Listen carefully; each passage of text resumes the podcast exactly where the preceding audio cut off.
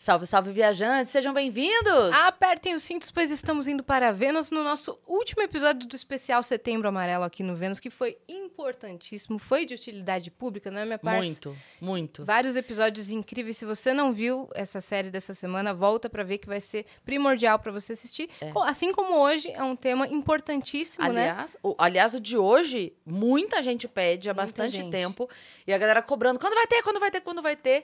A gente tá de olho, gente, nos pedidos de vocês. Uhum. É que a gente tava programando essa semana, por isso não rolou antes, porque a gente tava encaixando tudo nessa semana para acontecer essa entrega. Por isso Exato. não rolou antes, mas a gente tá de olho em tudo que vocês falam. Hum, pode pedir aí nos comentários quem vocês querem que a gente traga aqui pro Vênus, que a Dani, principalmente, está sempre de olho, né? Estamos aqui com a Maíra Gaiato.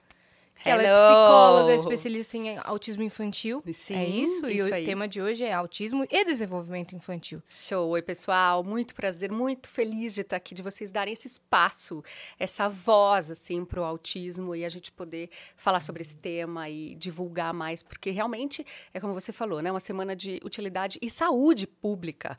A gente precisa muito falar sobre autismo, os números de casos estão aumentando, a gente precisa saber o que fazer, dar voz para os autistas, para os pais dos autistas, para os profissionais que levam a sério o trabalho com tratamento de sintomas que possam ser prejudiciais para alguns autistas. Então, muito obrigado por dar essa, esse espaço para nós aqui, para toda a nossa comunidade. Obrigada a você por ter vindo. Quer dar os recados primeiro, Vamos, minha parça, vamos. gente já engatar Ótimo, no assunto? vamos. Ó, se você quiser mandar pergunta para Maíra, presta atenção. Acesse aí nv99.com.br barra Vênus ou escreve aí no chat exclamação mensagem que já vai aparecer o site certo. Lá você pode mandar até 15 mensagens. Elas custam entre 100 Sparks, ou seja, 10 reais, e 300 Sparks, ou seja, 30 reais. Você também pode fazer sua propaganda aqui com a gente por 4 mil Sparks e a gente faz no final desse episódio. Lembrando que você pode mandar áudio, vídeo para sua carinha aparecer ali ou texto se você for mais tímido. Boa. Se você estiver assistindo a gente pela Twitch, tiver uma conta da Amazon, lembra sempre que você pode linkar a sua conta da Amazon com a sua conta da Twitch para ter um sub grátis por mês e apoiar o nosso canal sem gastar dinheiro. Então faz lá, ó, link as duas contas para você apoiar a gente. Canal de cortes, olha, esse episódio vai render muitos cortes. Se você quiser fazer cortes do Vênus, você está autorizado, desde que você siga a regra de espera terminar esse episódio, não seja precoce, porque a gente vai dar um strike no seu canal. Você gosta de boliche? Porque você vai levar um strike, irmão. Então segue essa regra que a gente fica muito feliz. E a gente tem o nosso próprio canal de cortes na descrição desse episódio. Boa. E quem tá com a gente aqui hoje novamente, a nossa companheira de sempre, a Insider, que a gente adora. Eu tô com a minha camiseta aqui, ó. E eu tô com a mi- minha também. Tá ó. com a sua? Tô com a minha gola alta. Eu tô com a minha de gola V e, aqui, e ó. wingsuit. Que eu adoro, que ela tem esse detalhezinho aqui, ó. Isso. Não fica perturbando no pescoço, que eu não gosto de nada muito assim. Então ela é perfeita, eu amo. E a É, não é tá... novidade, a gente tá aí, acho que mais de um ano, há mais É de um verdade. ano falando sobre a Tech Shirt, né? É. Que ó, ela desamassa quando coloca no corpo, ela é anti-suor, ela é anti-odor, ela é uma blusa maravilhosa, mas agora é possível você ter um guarda-roupa completo Insider, porque tiveram novidades no site, né? Sim, com certeza. Modelos novos, femininos, um monte de, monte de uma linha nova É. incrível. Tem oversized, Linda. aquela que eu tava ontem, Sim. aquela blusa verde que é maiorzinha, assim. Tem a wingsuit, que é essa que eu tô vestindo hoje. Tem a linha underwear, que a Essa é que tem a ama. golinha, isso Essa aqui tem assim? A golinha e a, a manga é presinha, sabe? Dá aquele efeito de asinha. É linda, coisa mais Sim. linda. E tem underwear, né? Que é calcinha, Sim, é sutiã, ótimo. meia. Ótimo. E a cueca que a gente não usa cueca, mas dizem que é a melhor cueca que existe, porque ela não enrola, o tecido é Com maravilhoso, certeza. né? Então, vale muito a pena. E a meia, que é incrível. A É. meia é ótima. Que também é anti-odor. Isso é. É. importante, hein? Pra quem tem um filezinho, É. né? Pode fazer exercício com ela. Então, a gente agora tá com uma novidade. Não, não é mais Vênus 12 o código de desconto, né, Pois é, acabou esse. É verdade. Quem perdeu, perdeu. Mas até amanhã é Vênus 20. 20% de desconto para os nossos viajantes. Corre agora pro site da Insider. Inclusive, Maíra vai ganhar agora um presente. Uh, coisa Olha só boa. Você sabe o que vocês estavam falando, assim, É. eu estava olhando, porque tem tudo a ver com autismo. Ah, tecido e, e questões sensoriais. Uma das questões muito importantes na- no espectro autista é a sensibilidade, é- são as alterações sensoriais. Porque o tálamo, que é uma parte ali do nosso cérebro, não filtra direito uh, as informações que chegam dos sistemas sensoriais. Então, Hum. tecido é uma coisa muito importante. Tecidos que sejam macios, que respeitem a. a... Nossa, eu pega fiquei esse super tecido curiosa, porque agora. Tem tudo a ver. Pega, assim, vamos pra ver o que eu Pega pra você ver não, se não é eu um tecido que. assim, ó, Olha, Anota isso, insider, vamos falar, tem tudo a ver com autismo. pega se não é um tecido que eles amariam. Não, delícia! Amo, amo, amo. É Olha muito que bom, né? linda, Arrasou, já vou. É muito vou levar lá gostoso, pra né? clínica. A Muito. gente, a gente já Adoro. fez teste cego aqui, tá? Não é Uhum. brincadeira, a gente já fez teste cego com convidado de entregar, tipo, uma camiseta normal e uma e, e a pessoa de olho fechado pegar e falar, é essa. Claro Sim. que eu quero essa. Porque é óbvio, muito né? boa, né? Claro Uhum. que eu quero essa também, só vou querer essa. Ela é maravilhosa. É, é muito gostoso. É isso. Então, galera da Insider aí são parceiraços Obrigada. nossos, são, Adorei. são eles são maravilhosos. São. Além das peças serem ótimas, são pessoas muito incríveis também, sabe? São parceiros nossos aqui, apoiam a gente. Então, fica a dica aí também pro pessoal da Insider já entrar em contato para fazer uma, uma ação de divulgação Legal, do vamos trabalho. mandar lá para os nossos pacientes, né? Presentinho para todos os Maravilhoso, autistas. Legal, Muito legal, Gostei. legal. Então, ó, Vênus 20, usa lá o cupom, né? E a gente tem também uma surpresa pra nossa convidada que vai Olha, aparecer na tela agora. Olha que demais. Adorei, Que que, fofura. demais. Que lindo. Quebra-cabeça, que é o símbolo ali do Aham. autismo. É, muito lindo. Vocês pensaram em tudo. E o brinco do Vênus, tá vendo? Ah, adorei. Esse é que o nosso lindo. emblema do dia. É, quem fez foi o Gigalvão. Você vai ganhar em alta qualidade um presente pra você. e pra galera de casa que pode resgatar gratuitamente. Mano, ele, ele fez até o esmalte. Fez. Tá vendo? Sério, Olha lá. que máximo. E é com a O cara roupa que bom, você hein? tá hoje. É, Demais, Não é? arrasou É, muito. exatamente. Que loucura. até o Visionário. brinquinho, tudo. Deixa eu ver se é o mesmo Aham, brinco. Ele fez agora, então. Acho que sim, Gigalvão. cara. Ou eu tô muito repetitiva, né? Ou eu tô muito repetitiva. Hoje, o Gigalvão, ele é muito fera. Não, eu tenho certeza que ele legal. fez. Muito fera. Ele, pode, ele pode ter visto no seu Instagram como você tava Aham, pode Sim. ser. e feito na hora, porque ele é ah, rápido. que legal, adorei. O código é. Instituto Singular, tá bom? Que, Tá inclusive, se você quiser explicar o que é o Instituto Singular, Instituto Singular é nosso, nossa casa, né? É O conjunto de tudo que nós construímos ao longo aí desses anos. É, eu comecei trabalhando com autismo porque eu me formei em psicologia e na época, há, há- há anos e anos atrás, a gente se formava em psicologia e não tinha o que, que a gente ia fazer. Ia sentar e ficar esperando um paciente chegar. Então, na época, eu fui fazer direto um mestrado e acertei em fazer um mestrado em ABA, que é a análise do comportamento aplicada, análise experimental do comportamento. E ABA é uma ciência que baseia as técnicas comportamentais para trabalhos, para intervenções com ah, transtornos do desenvolvimento em geral. E é muito útil, é- são as melhores técnicas para tratamento de sintomas e de atrasos e de prejuízos que o autismo pode trazer para a vida de uma pessoa. Então, paz, fui direto fazer o mestrado, porque eu já gostava muito, já fazia muito sentido essa matéria.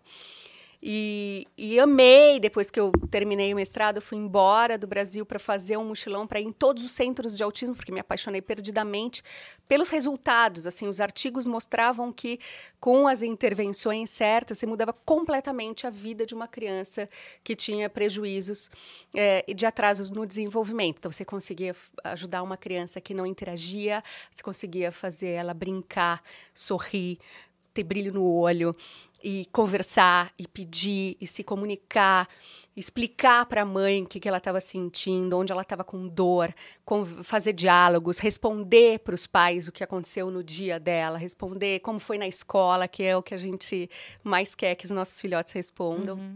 E aí eu falei, cara, é isso que eu tenho que fazer da minha vida. É, é para isso que eu nasci, assim. Eu sempre quis fazer alguma coisa que fizesse a diferença na vida de alguém, que tivesse um propósito, algo assim. E aí terminei, fui embora e voltei e comecei a trabalhar como AT, que, que é acompanhante terapêutico. Então eu ia na escola das crianças, ia na casa das crianças e fazia uma série de intervenções ali. E aí fui, fui construindo, construindo a minha carreira. Depois comecei a abrir uma salinha, sublocava horário, e depois uh, abria outra salinha e tal. Hoje a gente tem é, um instituto. Nós temos três clínicas em São Paulo, uma em São Caetano, uma em Osasco e uma no bairro de Pinheiros. Temos uma área científica, um laboratório de pesquisa científica que a gente coleta dados e traz da literatura todos, uh, tudo que tem de novidade. Então, se sai alguma coisa agora, estou, igual o, o, o, desenhista ali, sabe? É, é, é, tipo, saiu agora, já, já o Instituto, a gente tem um super time de quase 200 pessoas trabalhando Nossa. hoje, entre terapeutas, uh, pessoal das redes sociais. Um, nossa, é um time gigante, é uma família gigante uhum. para fazer tudo isso acontecer.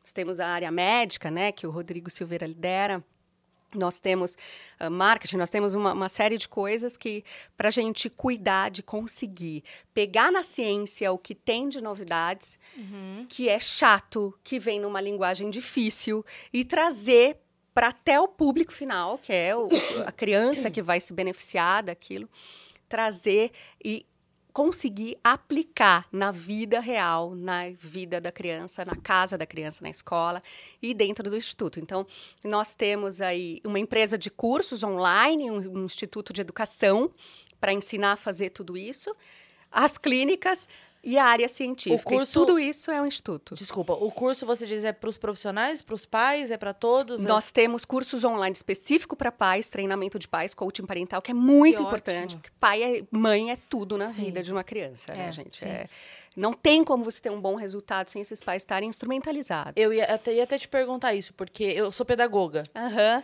E eu sei que tem ali uma, uma faixa uhum. na primeira infância. Uhum que a mente é mais aberta para o aprendizado, uhum. né? Para línguas, para tudo, todo mundo sabe disso, para música e tudo mais. É, e eu sei também que rola, porque eu dei aula durante muitos anos. eu sei que rola. Tô ligado, lá em Sorocaba. É, uhum, e eu ligado. sei que rola é, quando a criança tem qualquer alteração, e eu digo qualquer mesmo, eu não tô nem falando do espectro autista, mas qualquer Isso alteração uhum. de, de fala, de dificuldade de aprendizagem, é, até de orientação sexual, de qualquer é, é, alteração que a criança tenha, os pais entram numa negação muito grande e essa negação atrasa o tratamento. Né? Exatamente. Né? E aí se perde aquele primeiro momento onde uhum. você é, dá o, o, o, o como fala? O estímulo. É, o, o sei lá, o, o, abraço certo, vamos chamar uhum. assim, né? Porque cada situação tem a sua situação. Você dar o abraço certo que a criança precisa na hora certa, acaba atrasando pela negação dos pais. Uhum. Então, eu queria entender também uhum. se isso que você falou de. É, exi existem coisas e atitudes e, e, e formas de você agir para melhorar o desenvolvimento da criança. Se começar antes, a resposta é melhor? Com certeza. Isso é assim uma absoluta, isso é na ciência é super já constituído, isso chama tudo isso que você explicou com palavras super bonitas, chama neuroplasticidade, que é a capacidade do cérebro de fazer novas conexões, de construir novos caminhos entre os neurônios, fazer pontes e que não existem ou do que a gente tem pouco fortalecer as que existem que são fraquinhas ou construir novas e deixar tudo bombadão, assim, sabe? Deixar aquele cérebro turbinado. Uhum. E isso todos nós temos capacidade de fazer, mas na primeira infância a capacidade é muito maior. Então, só para você ter uma ideia, o que a gente consegue construir no cérebro de uma criança de dois anos de idade, Nossa. a quantidade que a gente consegue, em 30 minutos, em um dia de intervenção, para conseguir esse mesmo tanto num cérebro de uma criança de 14 anos, de, de uma adolescente de 14 anos, a gente precisa de um ano. Nossa. Então, o que você consegue em 30 minutos, depois você precisa de um ano para construir, porque o cérebro vai perdendo essa maleabilidade, Sim. essa plasticidade. Sim. Então, isso é fato consumado já. Eu acho importante a gente dizer isso, porque às vezes, por conta de ego de pai e mãe, Ai. a gente perde um período importantíssimo de ação com a criança. E aí, por isso que eu te falei isso, porque a gente está falando aqui hoje espe especificamente do, do, espectro autista, mas uhum. para todas, todas, dificuldade de fala, todas, às vezes o pai fica, não, não, isso aí, não, não, isso que, não, não, não, não. E aí deixa passar, deixa passar, porque ele não, ele não quer admitir uhum. que é. o filho precisa de ajuda. É.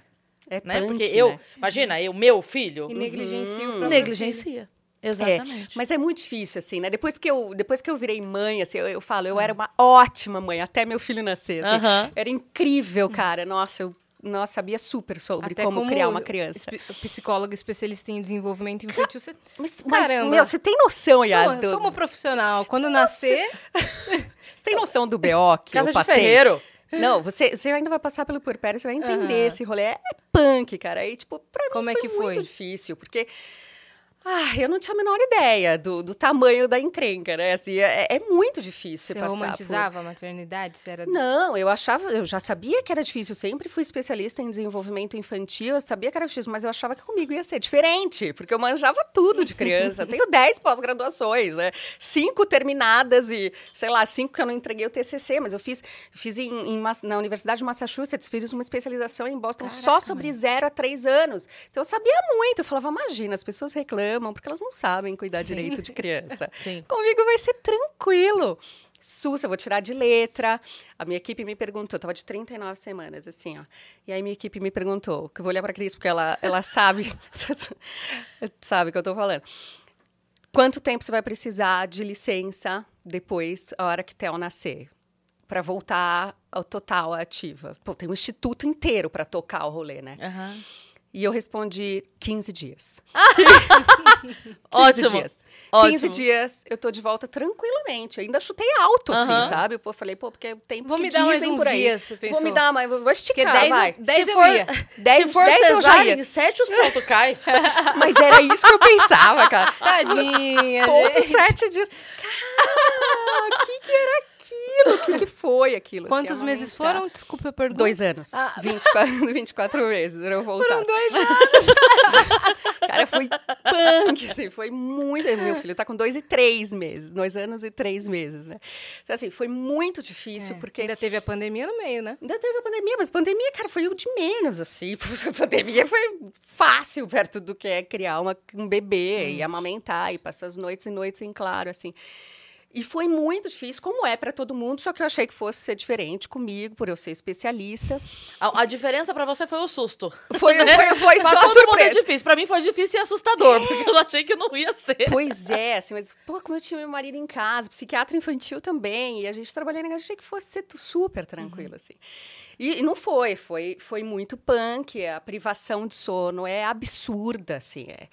E, e eu comprei tudo que vocês imaginam, eu tava super Você equipada, sabe que preparada. privação de sono é uma das coisas pra seita, né? pra quando você entra numa seita, é uma das coisas, é privação de sono. Pra ver Pra- o teu lado porque- mais primitivo, assim? É, não, porque fica, você fica mais suscetível a, a seguir, sabe? Então, tipo, muda a tua alimentação, privação de Ah. sono, Você vira um zumbi É, e faz qualquer negócio. distanciamento social da- de família, de amigos. É, tem algumas coisas, Ah, mas não eu, sabia. eu lembro que privação de sono é uma das coisas.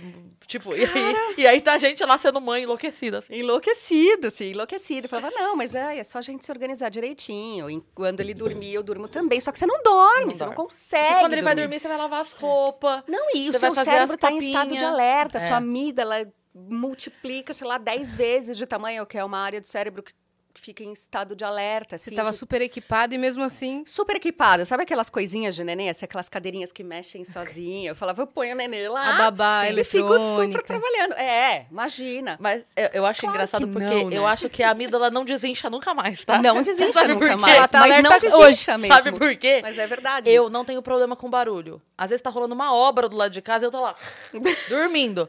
A minha filha entra Respirou. no quarto, assim, ó. Uhum. Pá! Ela tira sarro de mim. Porque ela entra no quarto e faz assim, mãe. Eu falo, ah, o quê? O quê? O que foi? Você tá bem? Ai, deixa eu te ver.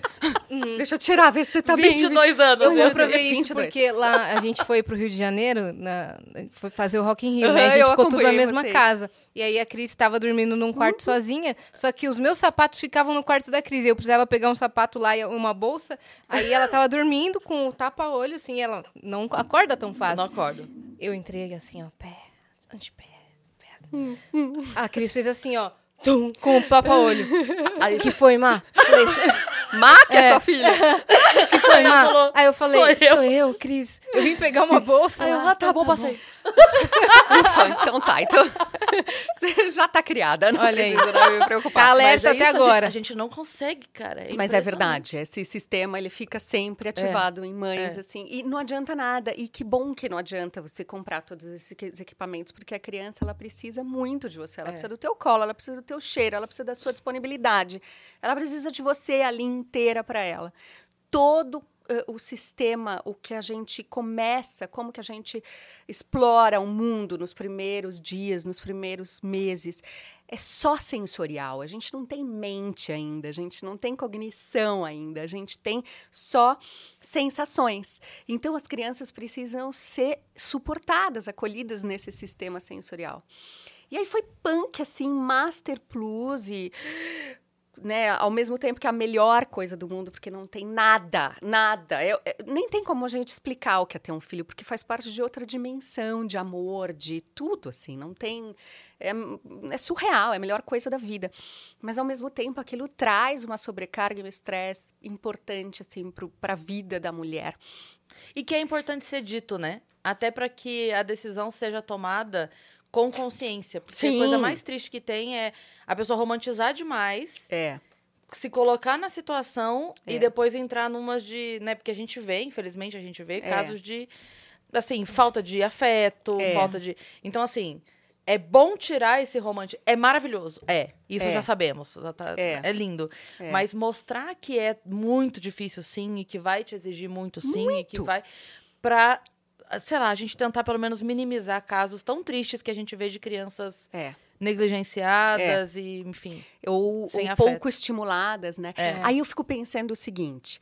Se já é difícil para uma criança que teve um desenvolvimento típico, dentro dos padrões ali do que se chama normalidade, se é que a gente pode achar que tem alguma normalidade no mundo, né? Mas eu fico pensando, você imagina, você tem noção do que é para uma mãe, para um pai, que tem um filho que depois vai descobrir que é autista, porque você não sabe no começo que ele é autista. Você vai descobrir por volta de um ano e meio, dois anos de idade, que tem 70% tem alteração, transtorno do sono associado ao autismo. 80% déficit de atenção e hiperatividade associada ao autismo. Alterações sensoriais, que isso 100% praticamente tem o sistema todo sensorial alterado, então tudo é diferente, como, eh, como ele sente o toque, como ele precisa, as, tem algumas crianças que precisam mais profundo, de um toque mais profundo, outras que precisam de um toque super leve, uhum. que é a questão da roupa que a gente estava falando, da Insider, que o, o lençol, uh, o bodyzinho, a própria fralda. Qualquer coisinha pode irrita. ser uma, uma uma irritação, mas assim, não é uma irritação, é uma, um transtorno sensorial que a criança não consegue se regular. Uhum. Então, você imagina uma mãe que já está nessa situação de perpério e você ter uma criança que você ainda não não consegue regular direito, que você fica muito mais privada de sono, que você fica muito mais assim, cara, mãe de autista é muito guerreira assim, é mãe, pai. Então, nossa, agora eu já tô querendo é que a Insider punk. faça é, macacão para criança. Exclusivo, já. né? Já para os autistas. Visitar a gente, a gente vai conversar com eles amanhã. Ah, é. então fala. A gente vai falar. Fala, porque isso é muito importante, sabe? As pessoas não Ter uma dão... linha infantil, já pensou? É, Incrível. Claro, porque as pessoas não dão tanto, tanto valor, tanto ouvido para isso. Por isso que é tão importante a gente poder falar sobre isso, sabe? Porque, cara, é muito sério. Então, você imagina uma família que tá nessa situação e a mãe sem entender. Por que, que eu não tô conseguindo fazer essa criança parar de de chorar. Por que, uhum. que eu não. Por que, que no meu colo? Por que ela não quer meu colo? Por que, que ela não se conecta comigo? Então você ainda Porque tem às vezes menos... o toque tá repelindo sim, ela. Sim, e, e, tem todo um sistema sensorial alterado que vai mudar a, a, a conexão dela com o mundo, consequentemente com as pessoas. Tem outras alterações no cérebro lá de, de, de sulco temporal, de giro fusiforme, que são outras regiões que dão prejuízos em Por exemplo, do sulco temporal. Uh, as crianças autistas, elas gostam, um, tem mais ativação nessa área com movimentos mecânicos e repetitivos do que com movimentos biológicos, de figura humana, de movimentos de pessoas. Então, eles atentam mais, por isso que eles gostam, por exemplo, de ventilador, de máquina de lavar, e, e, e dão menos atenção a uh, uma figura humana, essa, essa conexão, essa troca. Dentre várias outras coisas que vão mudando completamente como esse cérebro vai sendo formado, como essas conexões entre os neurônios vão se constituindo e, consequentemente, como vai, vão aparecer os sintomas e os comportamentos quando ele tiver dois anos, que daí a gente consegue perceber melhor. Uhum. Então, imagina uma mãe que, além de tudo, tem menos reciprocidade dessa criança, que é muito punk. É muito punk. Então, o que eu, assim, é uma coisa muito importante para o pai, né? Vamos aproveitar o momento e dizer para os pais: se você quer ajudar teu filho, cuida dessa mãe, porque é pesado. É puxado, né? Se ter um filho, isso todo mundo já fala, né? Agora a gente já pode falar desse puerpério, quanto é pesado, sem, sem culpa de falar sobre isso, uhum. sem ter que falar que é tudo lindo, maravilhoso. E, e comigo também não foi diferente. E aí eu tendo todo o instituto para tocar, porque eu fiz tudo, né, desde o começo sozinha, assim. Uhum. Claro que hoje eu tenho esse time lindo que que tá por trás, Sim. então Uh, beijo você ficou amados, só um assim. ano, 11 meses e meio além do que você precisaria ficar fora. Como, como é? Não entendi. Você falou que ia ficar 15 dias fora. Ficou dois anos. Só Sim, um ano, só... 11 meses e meio a mais. Sim, mas a gente tem que ter uma margem para mais ou para menos. É. Tem é uma justo. margem, né? Dá um desconto, né? É justo. São cinco anos a mais, é. assim. É justo. Então... Então é importante assim a gente falar. Então, sim, voltando, tudo começou porque a gente falou dos cursos online para pais. A gente ah, é. precisa é. capacitar, porque se tem uma coisa boa para esses pais fazerem é, primeiro, cuidarem de si porque é punk mesmo, vocês têm todo o direito mesmo de falarem sobre isso. A gente precisa dar voz para as mães, tragam mães autistas aqui, Sim. tragam autistas de verdade aqui para poderem falar sobre isso, porque é muito importante a gente divulgar e difundir todas essas esses, esses olhares e essas percepções Sim. de todo mundo, né? Até porque assim, dizer que é difícil não desabona a tua luta né? É, claro. É, é, bom isso, porque você fala assim, ah, não vou reclamar porque vai parecer que eu não amo meu filho. Uhum. Uma coisa, uma coisa, outra coisa, outra coisa. Bom deixar claro isso. Pode ser difícil. Uhum. Você pode dizer que tá precisando de ajuda, pode dizer que não tá aguentando. Uhum. E ainda assim continuar, eu amo meu filho incondicionalmente e tô lutando por ele. Tá claro, claro. E eu ia falar mais alguma coisa também disso. Caramba, era duas coisas que eu ia falar. É. Daqui a pouco eu lembro. Tá. Eu ia, eu ia dizer, vamos começar identificando os tipos mais conhecidos de autismo? Vamos. É boa pergunta, porque Yas falou uma coisa muito certa. As pessoas pensam que autismo é uma coisa só, mas a gente tem vários tipos de autismo. E muito mais do que a gente Imagina, né? Muito mais. Centenas de genes identificados já relacionados aí ao transtorno. E dentro de cada tipinho, um tipo de autismo, a gente tem o que a gente chama de espectro autista, que varia de sintomas e de necessidade de suporte leve até necessidade intensa. Então, varia de eh, pessoas que têm poucas apresentações, né? De, de... Então, o que, que, são os sintomas principais? Dificuldade na socialização. A base é social.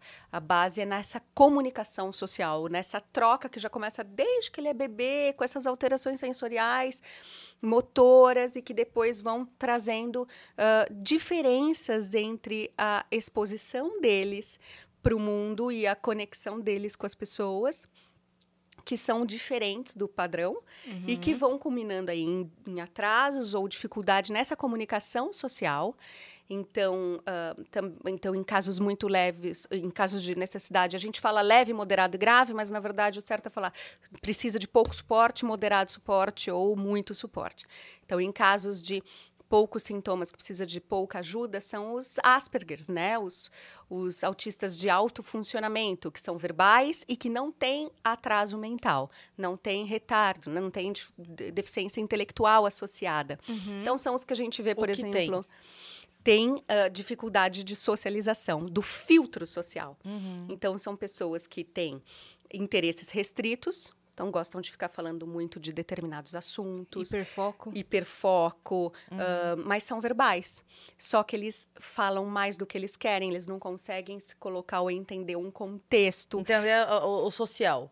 É, sabe a sutileza, assim, quando você faz gestos, você dá uns uhum. toques, a pessoa não, Tem um amigo reconhece. Meu, uh, já, já, já tá identificando vários, é, né? Não, é que, não, não, assim. é porque o, o, o marido dele, uhum. ele tem Asperger. E uhum. ele tava comentando que ele, assim, precisa orientar ele de coisas sutis da convivência social, Isso sabe? Mesmo. E que aí eles estavam numa loja um dia, os dois, e aí o marido dele é, arrotou na frente da vendedora. E aí eles saíram, ele falou assim: você não pode fazer isso, porque é, é falta de educação. Aí ele falou assim: mas você faz isso em casa, você é mal educado comigo? Hum, olha! Aí ele falou, é. não, porque dentro de casa não é falta de intimidade. Uhum. É, é diferente. Com. O, dele falou, ah, então me explica, porque é meio que um Excel, né? Isso. É tipo assim, aqui eu posso, aqui eu não posso, me explica pra eu saber a regra que eu tenho que seguir. Exatamente. Porque eu não entendo a O sutileza. funcionamento literal, né? Do É. cérebro. Exatamente. É tipo assim, concreto, se isso é literal. mal educado, então você é mal educado comigo?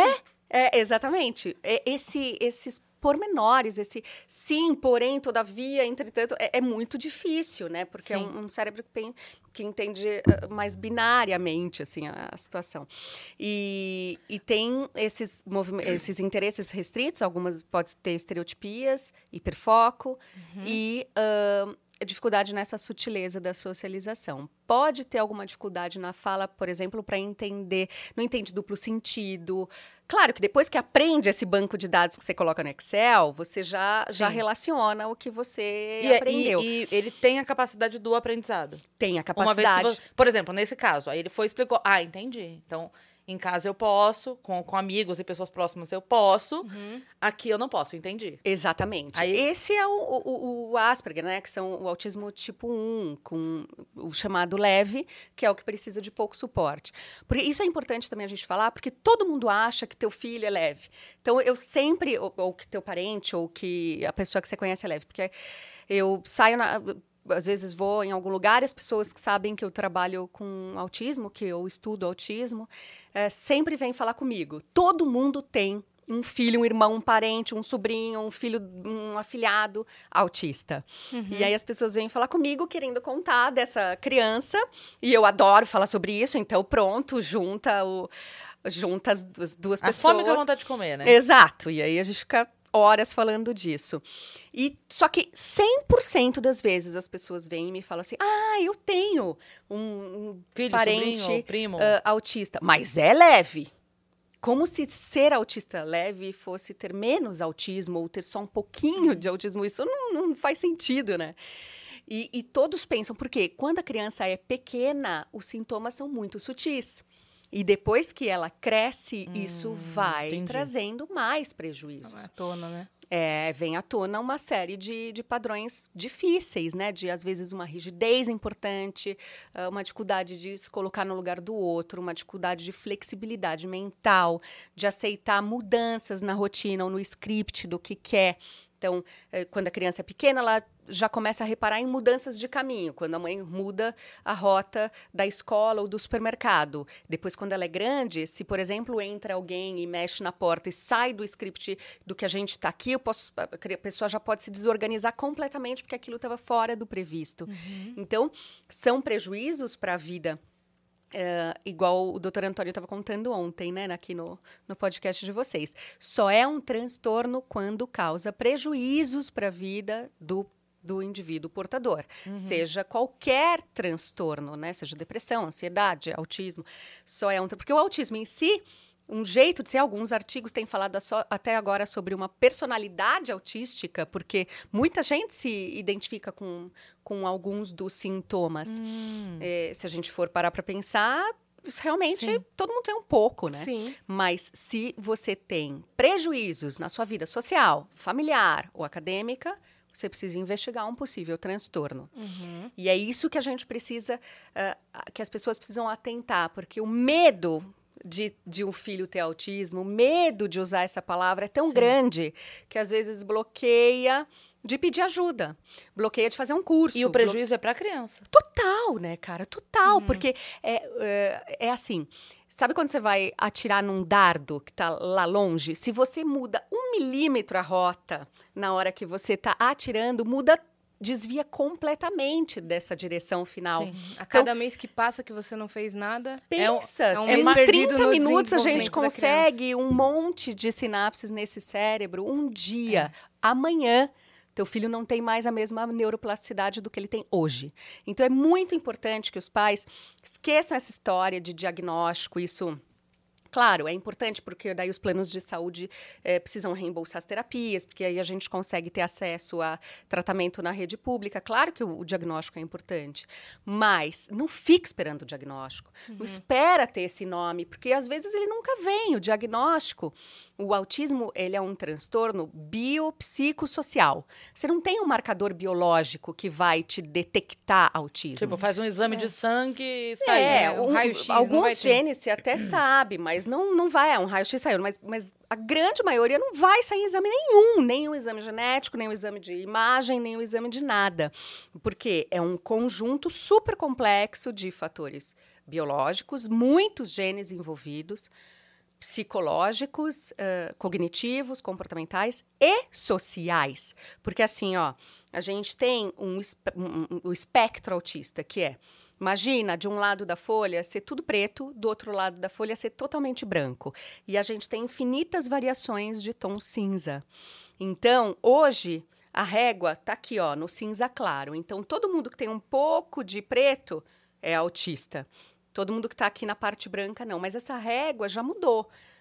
Antes, a gente tinha um autista, na década de 80, por exemplo, a gente tinha um autista para cada 10 mil pessoas. Uhum. Hoje a gente tem um autista para cada 30 crianças, que saiu agora na última pesquisa num jornal importante de pediatria, um, um JAMA, que falou sobre esses dados nos Estados Unidos.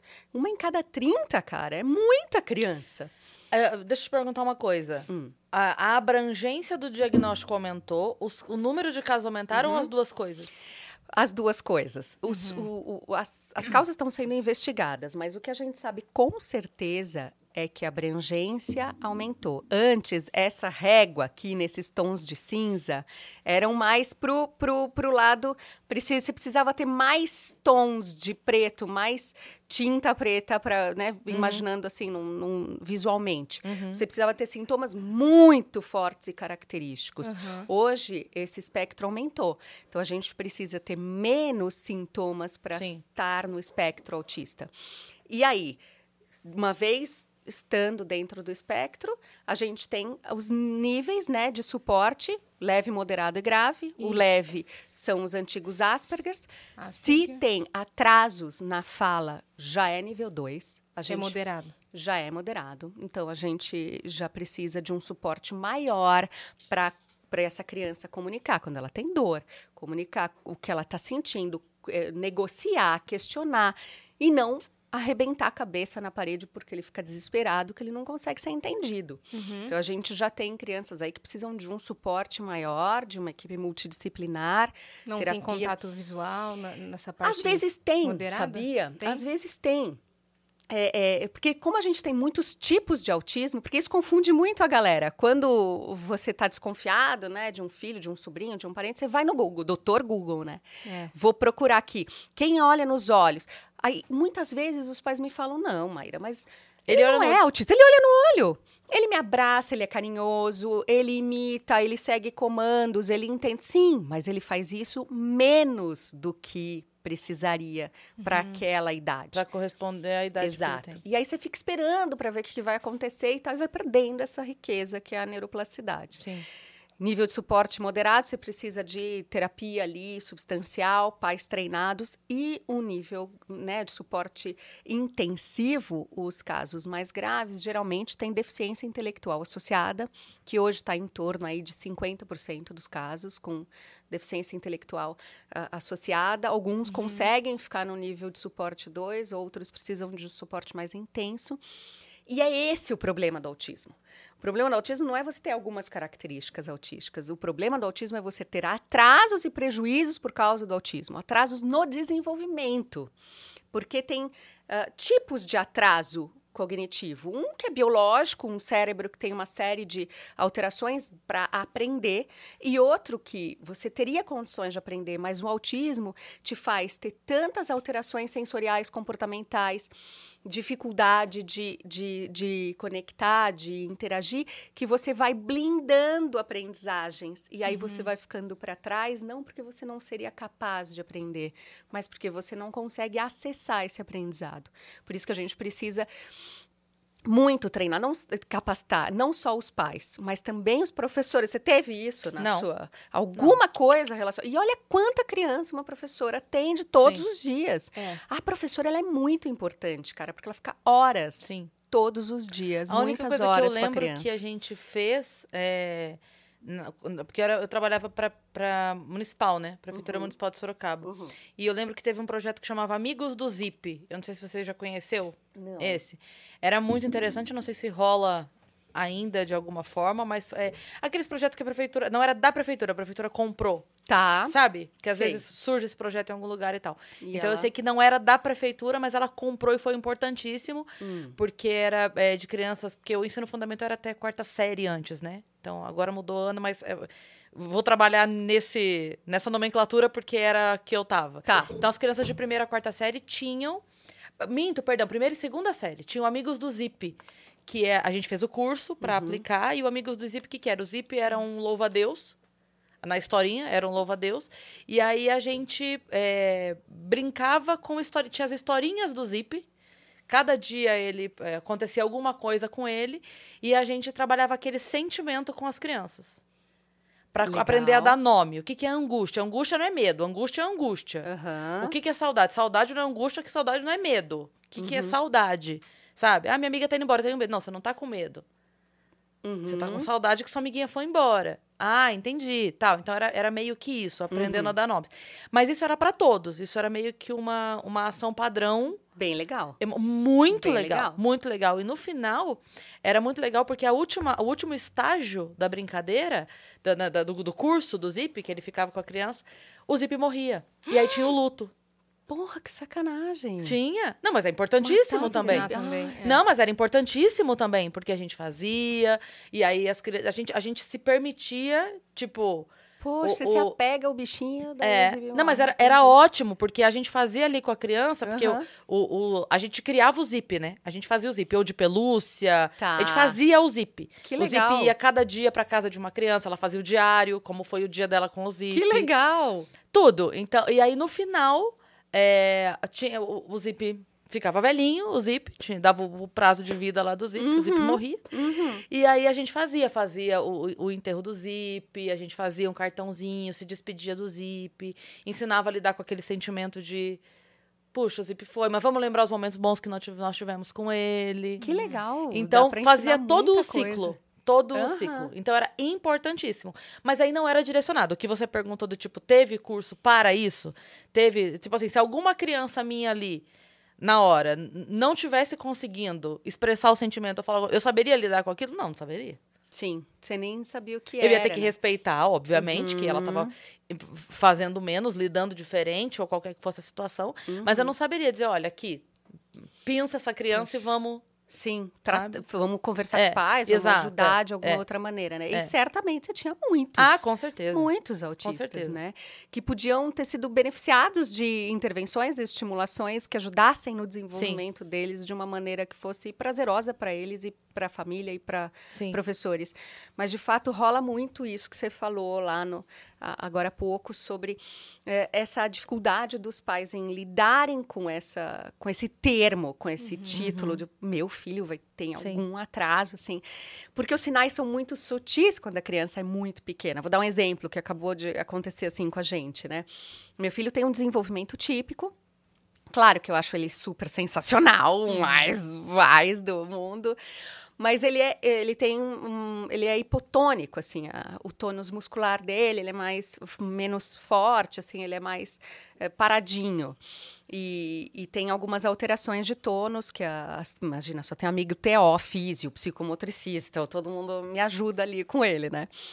E, e aí a, Coitada da criança, vai visitar a mãe no trabalho, sai com sai 12 cheio de prescrições. dia do é. trabalho da mamãe. Não quero! Todo mundo fica me examinando. Todo mundo fica me examinando. Tadinho, imagina, filho de uma psicóloga infantil, de um psiquiatra infantil. Não É, deve ser muito No fácil. instituto, né? Nossa, cara, que só tem, né? Enfim, e aí ah, o, o Theo tava na, na escola, e aí o... o- Eu adoro gente- esse nome, Theo. Theo é Teodoro, assim. Acho lindo esse nome. Ai, obrigada, é lindo demais mesmo.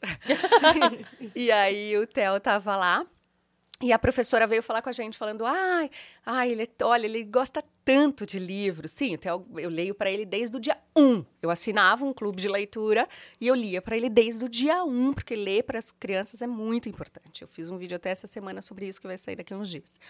É, e aí eu, eu lia, e o Theo gosta muito de livros, é verdade, mas Aí ela falou: e ele não quer sair nas horas que pode sair para brincar.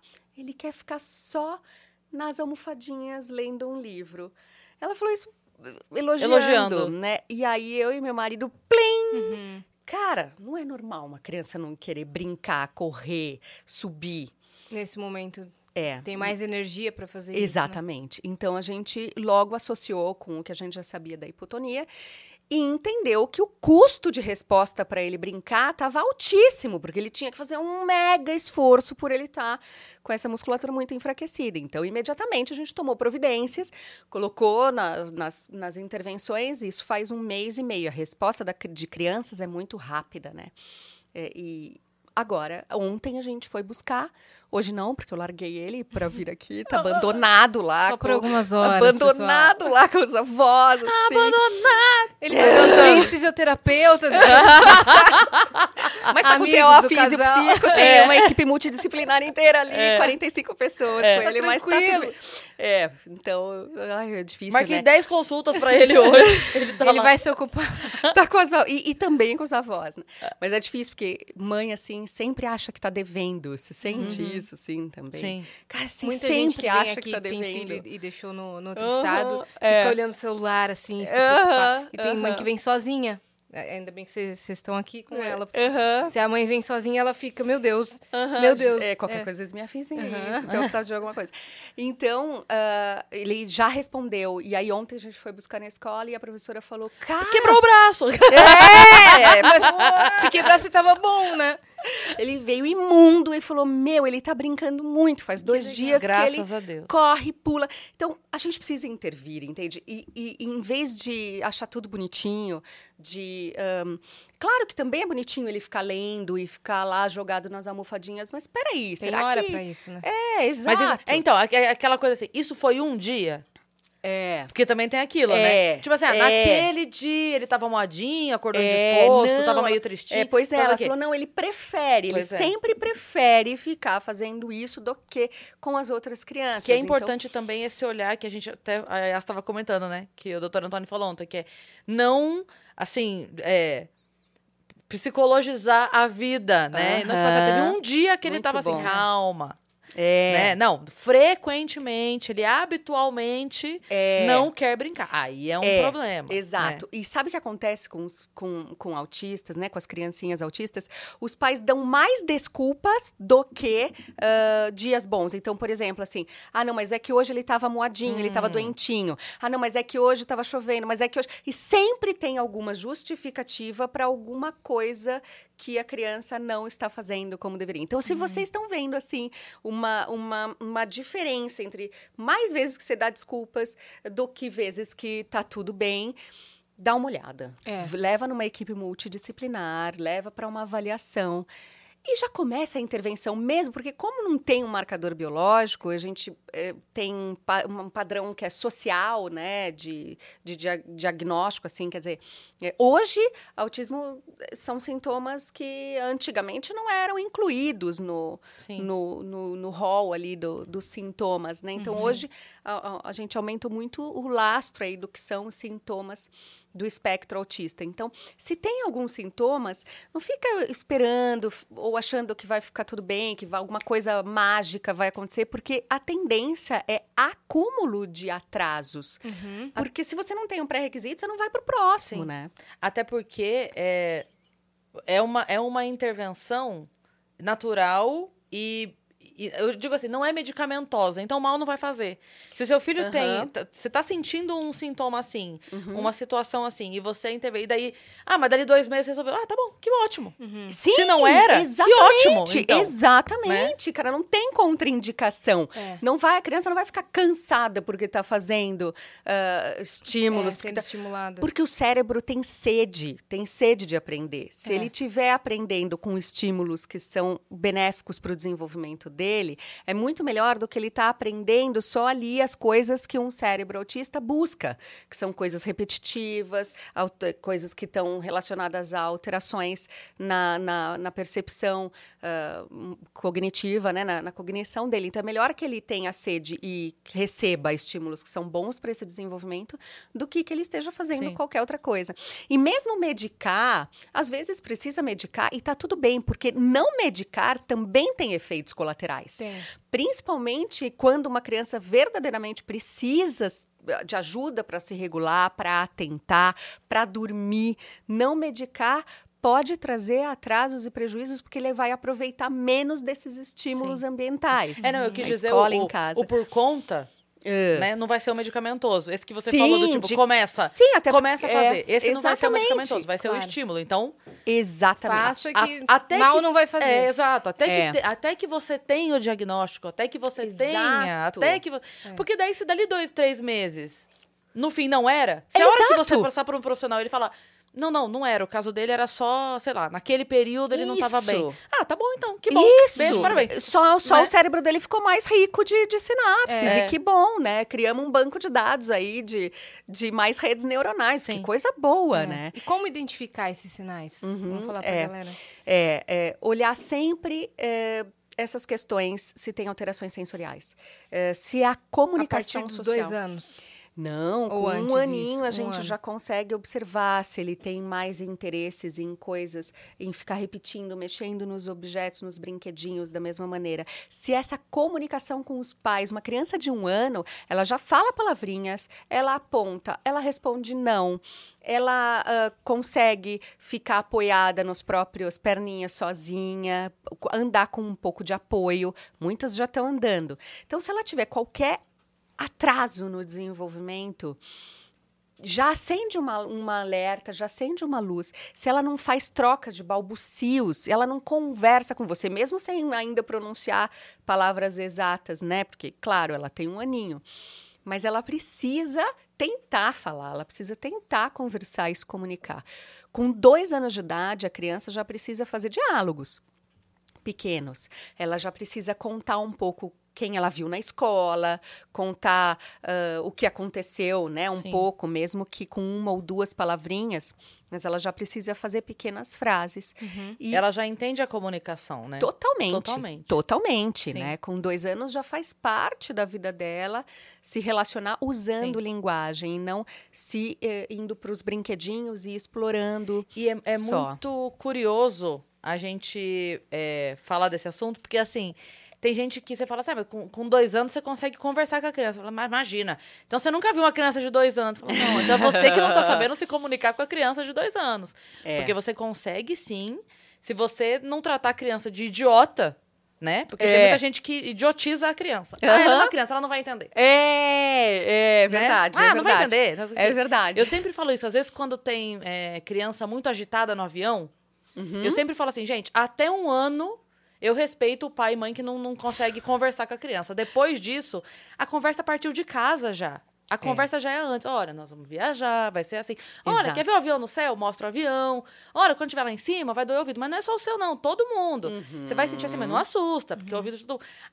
O pai e mãe que deixa pra resolver o problema na hora, a hora que a criança já tá lá, agitada, sem entender nada do que tá acontecendo, nervosa, preocupada, com medo, não sei o que, eu falo, não. Aí, eu não. Aí, pra mim, já foi falha do pai e da mãe. Que não conversou. Ah, mas não entende. Entende. Mas daí eu levanto outro ponto. E se essa criança for autista? É, É. é. Mas aí é diferente. É E diferente. dá pra perceber na criança. É, é muito É diferente. muito diferente. Porque essa comunicação receptiva, né, de, de compreender, putz, ela é super alterada. De entender, eh, a gente fala para falar com poucas palavras, com usando uma ou duas palavrinhas na explicação. Porque ela tem um, um déficit de atenção dividida, um déficit de atenção compartilhada. Então, ela prestar atenção em várias palavras, em vários Sim. estímulos ao mesmo tempo, dificuldade de compreensão. Mas a gente tem outros recursos. Tem apoio visual, que já deve começar desde casa. Quadro de rotina. Amanhã nós vamos pegar esse avião, mostra foto.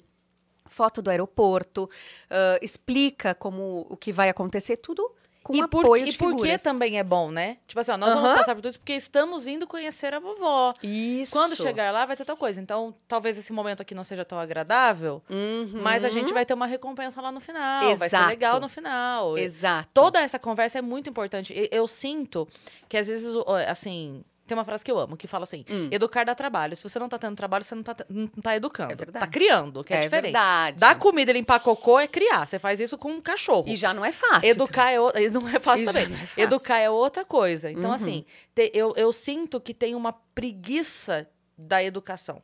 Uhum, Sabe? uhum. Não, eu comprei a passagem, arrumei a mala, tô levando pra viajar. Não, então, ok. Você fez a parte prática da viagem, mas a criança, você preparou pra viagem? É, com o nosso marido, né, a gente conversa, a gente fala, vem cá, ó, então nós vamos viajar no dia tal, nós vamos fazer a mala, que horas a gente vai fazer a mala, que horas a gente vai sair, por Perfeito. onde nós vamos, se abastecer o carro, a gente conversa. Aí a criança a gente pega e fala, vamos, nós vamos É. sair, pá, Isso. enfia no carro, né? Exato. A gente não tem esse hábito de conversar com a criança, de explicar tudo pra criança, de antecipar pra É. criança o que vai acontecer. É. Tá tudo no vídeo, É vai sair a isso- semana que vem o Esse, vídeo. esse é o, o tratar de idiota que eu falei. É meio tipo É. assim, você é mais um objeto da viagem. Botei as malas, botei a Aham. criança. Sim.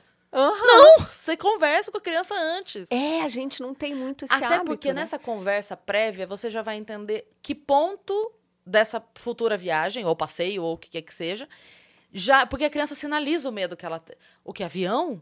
Ou ela fala, avião? Pronto. Aí você já percebeu, o avião vai ser um problema ou não. Uhum, uhum, Nós vamos de avião. Jura? uhum. Nossa, ela tá super empolgada. Ai, avião? É, ou se ela não demonstrou nada, quer dizer, ela não entendeu. Ela não É, entendeu. ela- ela então vamos não- mostrar pra ela. É, Vamos, vamos, pegar mostrar. um vídeo do YouTube, vamos, sei lá, Isso. mostrar no céu, a hora que É. passa um, passa a parte de Congonhas ali, mostra, ó, avião. É, sei lá, não Exato. sei. É um bom uso de eletrônicos, é um bom uso do, de, de- né? Porque não pode dar eletrônico para Não é que não pode, se for para mostrar coisas úteis assim, Sim. Pode. O que, que é prejudicial? Fica com aqueles vídeos que a criança fica controlando É. e fica se, é, se autoestimulando Sim. com aquilo. Que também é a preguiça da educação, né? Seu pai fala assim, ah, eu dou o tablet pra ele, ele fica três horas quieto. É, claro que fica. Claro que fica. Claro que fica, né? E eu falo às vezes pro Theo, assim, eu falo, Teodoro, pelo amor de Deus, colabora. Você tá por isso aqui de ganhar o iPad, ó. Por isso! Tó. Não tá fácil. Porque, de fato, Eu vou abandonar sua educação. eu vou abandonar sua educação. Olha tudo que eu estudei. Ó, já rasguei. Já rasguei lá no Perpério, né? Então agora, tanto faz, né? Se ele... Já rasguei os diplomas todos. Porque é zero eletrônico em casa, né? É? Claro, é zero. E TV. Zero, a gente nem tem TV. Agora a gente tem uma que a gente usa, vai usar para gravar lá as aulas da pós, e, mas a gente nem liga, a gente usou para ver o torneio de tênis esses dias, mas nem a gente não não, Não não, tem esse hábito, assim, a gente não consome. E tá cada vez mais em desuso mesmo, televisão, É, né? é. Mais celular e, e tablet e tal. Porque o cérebro das crianças não tem uma capacidade de processamento ainda da quantidade de dopamina que é liberada nesse cérebro que causa esse prazer, essa excitação. Então, ela vai ter problema de sono, ela vai ter uma série de outras alterações e, e de uma dependência química. Quando a gente tira ah, ah, eletrônicos de adolescentes, eles têm sintomas muito parecidos com abstinência de droga. Eles sentem que não tem nada mais tem sentido na vida, mas tem graça. E com o autista é a mesma coisa. A gente tem que tomar muito cuidado. Porque se você quer ensinar a comunicação social, se a base do problema é a, é- é a interação com o outro, ele precisa passar por experiências que tragam eh, eh, estímulos desse tipo, né? Não adianta um joguinho educativo com uma personagem. A gente precisa de eh, outros tipos de brincadeiras e atividades. Além do que ele vai receber uma dose de dopamina que ele não vai conseguir processar por causa desse processamento sensorial todo. Então, é, é muito difícil. Eletro... E outra, que graça vai ter depois montar um bloquinho de madeira com você Não, zero. se ele tem um vídeo Zero. que tem brilho, músicas, e foi feito para a criança ficar viciada e consumir. Uhum. E que ele pode ainda ter controle sobre, ficar voltando só na parte que excita, que estimula. Diferente da nossa época que a gente ligava lá, a televisão só Sim. tinha pica-pau e chaves para Eu não assistir. sei quem foi Que que a gente tinha que contou. esperar a hora do Esperar, esperar intervalo. Quem foi que contou pra Hum. gente outro dia? Tô tentando lembrar aqui, tem um tempinho já. Que sobrinha, alguma criança próxima, não lembro agora, tá? Tô, tô tentando puxar na memória aqui. Que É. tava, tipo, na casa de alguém Aham. e começou a passar um desenho na TV, entrou no comercial e a criança foi. É, Tipo, tira isso, né? mesmo. Não foi? Que a criança foi na TV, tipo, pula! Pula! É. Achando que era touch. Não, não tem, não, você tem que esperar É. voltar. E a tolerância à frustração? Porque isso é uma- já começa aí, né? Você Sim. aprender a esperar, como ensinar uma criança a esperar. Cara, É. não tem mais treino para isso. Hoje em dia é tudo imediato. Então é uma questão dos eletrônicos é super complexa, mas se é para esse tipo de uso, tá tudo bem. Não existe, não existe essa de não, mas eu dou joguinhos educativos, aprende um monte de coisa. Cara, a gente precisa de chão, precisa de É. sensorial, precisa de social. Só que é difícil, E daí... tudo, eu acho que tudo depende também da, do momento. Por exemplo, eu, eu já contei isso aqui algumas vezes. Quando a Mãe era pequena, a gente tinha um momento na semana que a gente jogava o colchão no chão da sala e assistia desenho animado. Ah. Virava a noite, pedia uma pizza, estourava a pipoca, comprava uma caixa de chocolate, sentava no chão da que sala. legal. E a gente ficava, então, até hoje a gente tem falas do desenho animado decorada, nós duas, a gente brinca com isso e tal. Mas não, não é que eu botava ela pra assistir desenho, Exatamente. entendeu? Isso, era um Nós programa social. assistíamos desenho. Uhum, Nós, uhum. rindo, brincando, decorando fala. A gente ficava no dia seguinte fazendo piadinhas do desenho. Então, é, não é só... Ah, mas então o desenho pode ou o desenho não pode? Então, Se for ser usado é, assim como uma atividade social, né? Porque essa era uma você, atividade bo- você botou o desenho pra se livrar da criança? Isso. É. Então tá errado. Exato. É cara. só, o adulto tem consciência. Você botou o desenho pra quê? Pra você poder trabalhar em paz? É, Uhum. é. Pra ela ficar quieta, pra, Pra ela você ficar comer no quieta. restaurante, né? Todas as crianças no Nossa, restaurante, é você já viu? impressionante. Que tem Aham. aquele tablet que tem os dois bracinhos Você do lado, assim, Nossa, ó. outro dia É no clássico, né? de, sushi, eu fiquei assustada. 100% Todas as das crianças, da crianças. mesa, to- de todas as É mesas, isso aí. fone de ouvido enorme e tablet. É. Tipo, olha aí, aí, vamos cantar parabéns, a criança... Aí Aham. tira e desliga e, E a ela criança... fica é, desesperada tentando é. pegar logo o tablet, assim, Hum. né? eu tava aqui no meu mundo, vocês me colocaram, É. agora eu É. tenho que sair. Pois é. É, e, e as regras, né, É. de comportamento, como é que eu tenho que me portar aqui Sim, nesses lugares, e a tolerância à frustração. E, E é, é muito difícil porque, assim, é, de novo, e a- gente vai cair sempre na preguiça da educação, né? Uhum. Porque, assim, dá muito mais trabalho eu educar a criança para se comportar no restaurante, Uhum. né? Muito. Eu dar atenção para a criança no Nossa. restaurante para que ela Sim. esteja entretida na conversa. Sim, Então, o que, que é mais fácil eu fazer? sim. Anulo o, o idiota, né? Que é a, idiotização que eu tô falando. Uhum. É isso. Aqui, é- não, mas esse aqui é o idiota. Dá um tablet aqui Uhum. e pronto. E aqui a gente fica conversando entre, É, mas, entre a não- gente. é, mas a gente não vai conseguir conversar no restaurante. Você não vai conseguir eh, matar a saudade da sua amiga e colocar o assunto em dia. Você não vai, porque você tem um filho pra criar, né? Por isso É. que às vezes as pessoas me perguntam, você não vai ter o segundo? Eu falo, cara, como assim? Eu tô aprendendo a lidar com o primeiro. Às vezes É. eu vejo minhas amigas, cara, eu- que têm os filhos e- pequenininhos e que estão tentando o segundo, eu penso, mano, você não entendeu nada do rolê. Depois, dois, você tá maluca, cara. É muito trabalhoso. Aí logo três, dale. É. Nossa Mas eu Senhora. vou falar, se for, é melhor ter junto. Você Próximo. acha? Ah, é. Nossa. Porque daí o, o- quando o, o problema vai acontecendo de uma vez só. É. Entendeu? Você já... Tem, uma, tem uma amiga minha que eu já até contei aqui, a Mel Maher, ela é humorista e ela fez uma piada que eu achei maravilhosa. É. ela tem um filho que é da mesma idade da minha filha, É. então tá com 22 hoje, e quando eles estavam com 18, tanto a minha filha quanto o filho dela, Hum. ela teve mais um. Com, com o primeiro com 18. E aí ela fez uma Nossa. piada falando assim que ela, ela tendo o segundo filho dela tendo 18, ela tava se sentindo como se ela tivesse passado 18 anos presa e na hora de ganhar a liberdade ela matou alguém. Eu, tipo assim, não, de novo não! Eu vou voltar do início agora. Tá aqui, ó. Vamos tinha, ver que- tinha vamos- saído meu habeas corpus aqui. Vamos ver o que o Dr. Rodrigo tem a falar sobre isso. Vamos escutar o que que ele... Vem, Senta vem, aqui, vem, senta vem, aqui. Vem cá. vem. Vamos Rodrigo explicar pra também galera. É psiquiatra, tá? Boa. Marido da Maíra, Boa! né? E fã de vocês, viu? Olha Ah, que honra. obrigada. É verdade. Eles vieram, chegaram de viagem, então que aqui. máximo. Muito bom. Olha aí, Muito bom, que amei. delícia. Deixa eu aproveitar enquanto ele põe o microfone Boa. e dar um livro pra perfeito. vocês. Esse é o SOS Autismo, que é o meu livro mais recente. Tem um saindo fresquinho, que Ah, até spoiler, spoiler. Tem o, esse é o meu quarto livro. Tem o quinto livro saindo, que é um, um livro super legal que eu fiz sobre o cérebro singular. Que e que a legal. hora que sair eu mando para vocês. Nesse eu falo um pouco sobre tudo isso que a gente conversou agora, sobre todas as últimas pesquisas sobre quais são os sintomas, quais são os graus, os níveis de, de suporte, eh, como brincar com uma criança É. e também uma orientação para profissionais, porque não adianta a gente dar qualquer estímulo. A gente precisa dar os estímulos certos, que são baseados na ciência aba, Sim. Com técnicas naturalistas. E como também. não brincar também. tem- Como tem não aqui. brincar, tem um capítulo exatamente. É, como não brincar. Muito se fala do que fazer e pouco se fala do que não fazer, né? Exatamente. Ó, a gente SOS erra muito, autismo. né? É, inclusive, Nossa. Bem-vindo, tá, doutor Rodrigo? Esse, esse livro tá à venda em todas as livrarias, tá Sim, nos esse sites é o, e esse tudo. é o último que ainda tá, tá, tá super. Em todas as redes sociais a gente consegue conversar. Tudo é Maíra Gaiato, que é meu Maíra próprio Gaiato. nome. Maíra com Y, Gaiato com I. Tem todos os links. Tem. Então tá Perfeito. no Insta, tá no YouTube, tem um canal no YouTube. Lá a gente consegue ver um pouquinho de tudo isso que tá aí. A visão da psiquiatria sobre o autismo é, é um pouco diferente da, da visão da psicologia? É um pouco, mas eu quero só dizer uma coisa: tem um primeiro livro da Maíra, o, o Mundo Mundo, Singular? Singular, tá de graça no site. É só Ah, lá é, dá pra entrar baixar. para dar para baixar de graça no já site. acabou o é contrato com a editora, então a gente pode liberar geral. O gerente ficou louco.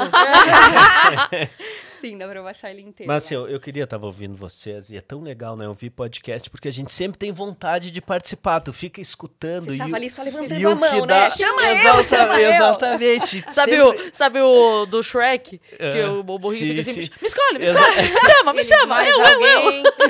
Exatamente. E muitas vezes, ouvindo vocês, eu sempre tô nessa vontade de poder falar. Então é um sonho se realizando, assim. Se materializou aqui. Exatamente. Pode entre, participar. Entre tantos que eu consegui realizar aí com a Maíra, um deles é esse aqui. Mas ouvindo vocês, assim, o que, que é um contraponto também disso que a gente está falando é falar sobre felicidade, sobre felicidade genuína. Porque a única maneira que a gente tem de realmente ser feliz nessa vida é a gente fazendo alguma coisa por outra pessoa, que não nós mesmos. E ter um filho também nos facilita isso. Segue não sendo tão fácil, mas por um filho é muito mais fácil de tu te tirar do centro e colocar no centro da tua vida outra pessoa. É quase instintivo, né, com o É. filho. E é a única maneira de a gente ser realmente feliz. Porque às vezes a gente experimenta, por exemplo, a felicidade de ter uma conquista, de comprar alguma coisa, ou mesmo de ganhar um título, de alguma coisa, falar num podcast, isso, pô, isso traz uma felicidade muito grande, mas essa é uma felicidade efêmera. Ela escorre rapidamente pelas mãos. E a possibilidade de fazer alguma coisa e transformar a vida de outra pessoa, isso te deixa uma felicidade muito perene, assim. Então a paternidade, a maternidade, ela te facilita esse aprendizado. E depois se a gente consegue tocar isso para outras coisas da vida, entender esse aprendizado, que a gente só consegue ser feliz fazendo pelo outro, é um baita talho pela vida, sabe? É, é uma sorte que a gente tem lá no Instituto de poder cuidar de tantas vidas, né? E eu e o Rodrigo, a gente tem um, um lema, assim, que é... Pô, às vezes tem gente que pega uma coisa do que você fala e transforma e distorce, ou tem coisas que são, tem um custo de resposta alto. A gente não liga muito para essas coisas. O nosso lema é: se for ajudar uma família, uma criança, a gente já faria mil vezes tudo de novo. Então é para isso que a gente vive, assim, né? Não é, não é que ter um filho é a única maneira de, de realizar isso, mas cuidar de outro ser, ajudar a florescer, ajudar essa criança a se desenvolver. Cara, não tem preço. Uma professora. Uma professora que, ah, cara, ajuda um aluno que não aprenderia É, sem ela sim. no YouTube, né? Porque desenvolvimento típico aprende sozinho. Você ensinar uma criança que não conseguiria sem você, isso não Sim. tem preço, né? E É marca uma a gente, de viu? vida, né? É uma missão, Marca né? a gente. Eu já contei a história aqui no Vênus de. Eu, é, a gente tem muitos alunos, né? Uhum. Mas tem aqueles que marcam Aham, a gente. aham. E é, eu acho que toda a memória que eu tinha pra decorar é, nome das pessoas eu gastei enquanto eu dava aula. Porque hoje em dia eu sou péssima disso.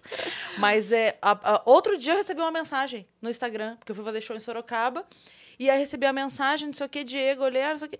Meu Deus! Eu abri, eu, Diego, cadê aula pra ele? Tipo, um homem feito com família e tal. Eu não pude ir porque eu tava trabalhando. Falei, meu Deus, tá trabalhando, eu tô velha. Eu dei aula pra ele na segunda série. Mas é, mas é isso, marca muito a gente. E fazer parte da vida. ah, Eu acho que o momento da alfabetização. Não que os outros não sejam importantes, né? Todo, todo professor que passa pela nossa vida é importante. Eu tenho professoras que. Imagina, a Antônia, que deu aula para mim no, magistério, vou lembrar para sempre dela. Mas eu acho que o momento da alfabetização, ele é tão marcante, sabe? A hora que a criança consegue juntar o, o, o fonema, né? Do s com o A, fazer sa. E a criança. e- E ela. Meu Deus, Fez parece que, sabe, aquele. Os tonks, sabe? assim, a- a mente da criança fala: caramba, eu participei É desse animal, momento né? é dela. Mas eu participei. Eu fui É. uma facilitadora desse momento. É. Eu sei o nome É. de cada professor que eu tive na minha vida inteira. Sério? Todos, de todas as matérias. assim. Sério? Sério. Olha só, Isso que é memória. loucura. Eu lembro. A, a minha da Eu alfabetização. lembro de todos. Que legal. Eu, eu, eu acho que eu não lembro de todos, todos. Mas a minha da alfabetização é Tereza Cinturião Viruel. Eu lembro, Eu assim, lembro, minha era a Vera Lúcia. a- a- a o jeito, falando, assim, na minha frente agora, dando bronca. Sim. Sim, bronca. Impressionante, né? Você lembra da bronca? Claro. Como é que esquece da bronca? Mas, mas acho que era uma outra época também, sabia? Porque os, os professores tinham. A gente tinha um respeito diferente com o É. professor. Muito. Os É. pais exigiam respeito ao professor. Hoje em dia, os Nossa. pais ex- exigem que o professor respeite o Aham, filho. aham. Mudou, mudou, bagunçou É, tudo. é eu lembro que no primeiro dia da, da Tereza, ela era bem brava, bem brava. E aí eu lembro que no primeiro dia, logo assim, eu cheguei em casa assustadíssima, porque ela deu uma bronca no menino lá. Tipo, uma bronca feia no menino, que ele tava fazendo bagunça. Eu cheguei em casa, mãe, a professora deu uma bronca no menino. Ela virou e falou assim: torce pra não ser nunca com você. Aí eu, "Ah, tá bom. É. Porque, assim, se a professora deu bronca, ela tem razão. Uhum. Hoje, essa professora deu bronca, deu bronca por quê, no meu príncipe? Vai lá o pai e a mãe fazer, né, É. barraca É. A na professora escola. sai como errada ainda. A professora É. sai como É errado. chamada Onde na se diretoria. viu, né? É. É, que loucura. Mas respondendo a Yas, assim, dessa Ah. coisa da diferença da psiquiatria, é, né, eu já sou mais de 20 anos médico, assim, e não sou mais o mesmo médico que eu era quando eu me formei. A vida vai te ensinando muitas coisas. E sobre o autismo especificamente, o médico é muito coadjuvante. E isso é muito importante ser dito, porque os pais, eles têm na autoridade médica um valor muito grande e eles esperam muito do médico e o principal ãh, função do médico na questão do autismo é sem dúvida fazer o diagnóstico, é oferecer um laudo e orientar essa família. Mas a galera que transforma mesmo o cérebro daquela criança são os terapeutas e são os pais, são as mães que estão ali nessa questão do estímulo no dia a dia. Então o médico é super coadjuvante. E eu acho importante dizer isso porque às vezes as pessoas tem uma visão ãh, muito mal dimensionada do conhecimento médico, achando assim, nossa, o médico é o que sabe tudo. Às vezes aquela fono, às vezes aquele professor que está vendo aquela criança comparada com um monte de criança. Então, eu acho muito legal dizer que a, a boa visão do que essa criança tem está justamente no coletivo de pessoas que cuidam dessa Incrível. criança e, num, e não num ponto específico, sabe? É que às vezes você tem a impressão que, ah, levei no médico e fiz minha parte, né? Exatamente. É meio que matriculei na academia. Mas daí você precisa ir malhar, né, querido? Meu, exatamente Aí precisa ir todo dia Exatamente. malhar, né? Nossa, foi a melhor. Exatamente. E o médico, Melhora. no caso do autismo, ele dá ter- determinação, olha, três vezes por semana, pelo menos, a academia. É, né? isso. Mas o quem faz o Quem trabalho. faz a academia é a- você. Exatamente. Beleza, o diagnóstico foi, foi dado. A partir daí, qual que é, a, qual que é o próximo passo para os pais? Vocês passam uma série de estímulos? Como é que é feita essa conversa? Assim, ó, ãh, outra coisa importante, assim, que é um papel do médico, né? É fazer diagnósticos diferenciais, é saber, como, como a Maíra falou, assim, se essa criança está precisando de um suporte farmacológico, isso é um papel muito importante do médico, então, prescrever medicamentos. É um- a autoridade médica na questão do autismo é muito importante no sentido assim, ó. Uh, quando uma pessoa recebe um diagnóstico de autismo, é como tu dizer para ela assim, ó, tá aqui o Everest, você vai ter que escalar. Então É, é, uma grande dificuldade que essa família encara pela frente. Então muitas vezes as famílias embarcam em ideias estapafúrdias e mágicas de que ela não vai precisar escalar o Everest, que vai ter uma solução fácil, vai ter uma coisa simples que ela pode fazer e vai poder resolver o problema. Então um papel importante da autoridade médica é justamente conseguir mostrar para essa família que não dá para embarcar em furadas, que não tem tempo a se perder, de conseguir, né, até o nome Instituto Singular, compreender na singularidade dessa criança o que, que ela está precisando, mas no final do dia, o mais importante é o tratamento comportamental feito de forma naturalista. E isso até que é uma coisa importante da Maíra explicar a questão comportamental, eu venho da psicanálise. Eu, quando me formei, eu queria ser psicanalista. né? Eu terminei a faculdade porque eu comecei uma análise, assim, que senão eu tinha ido morar fora. Então eu fiz toda a minha formação nesse sentido, assim.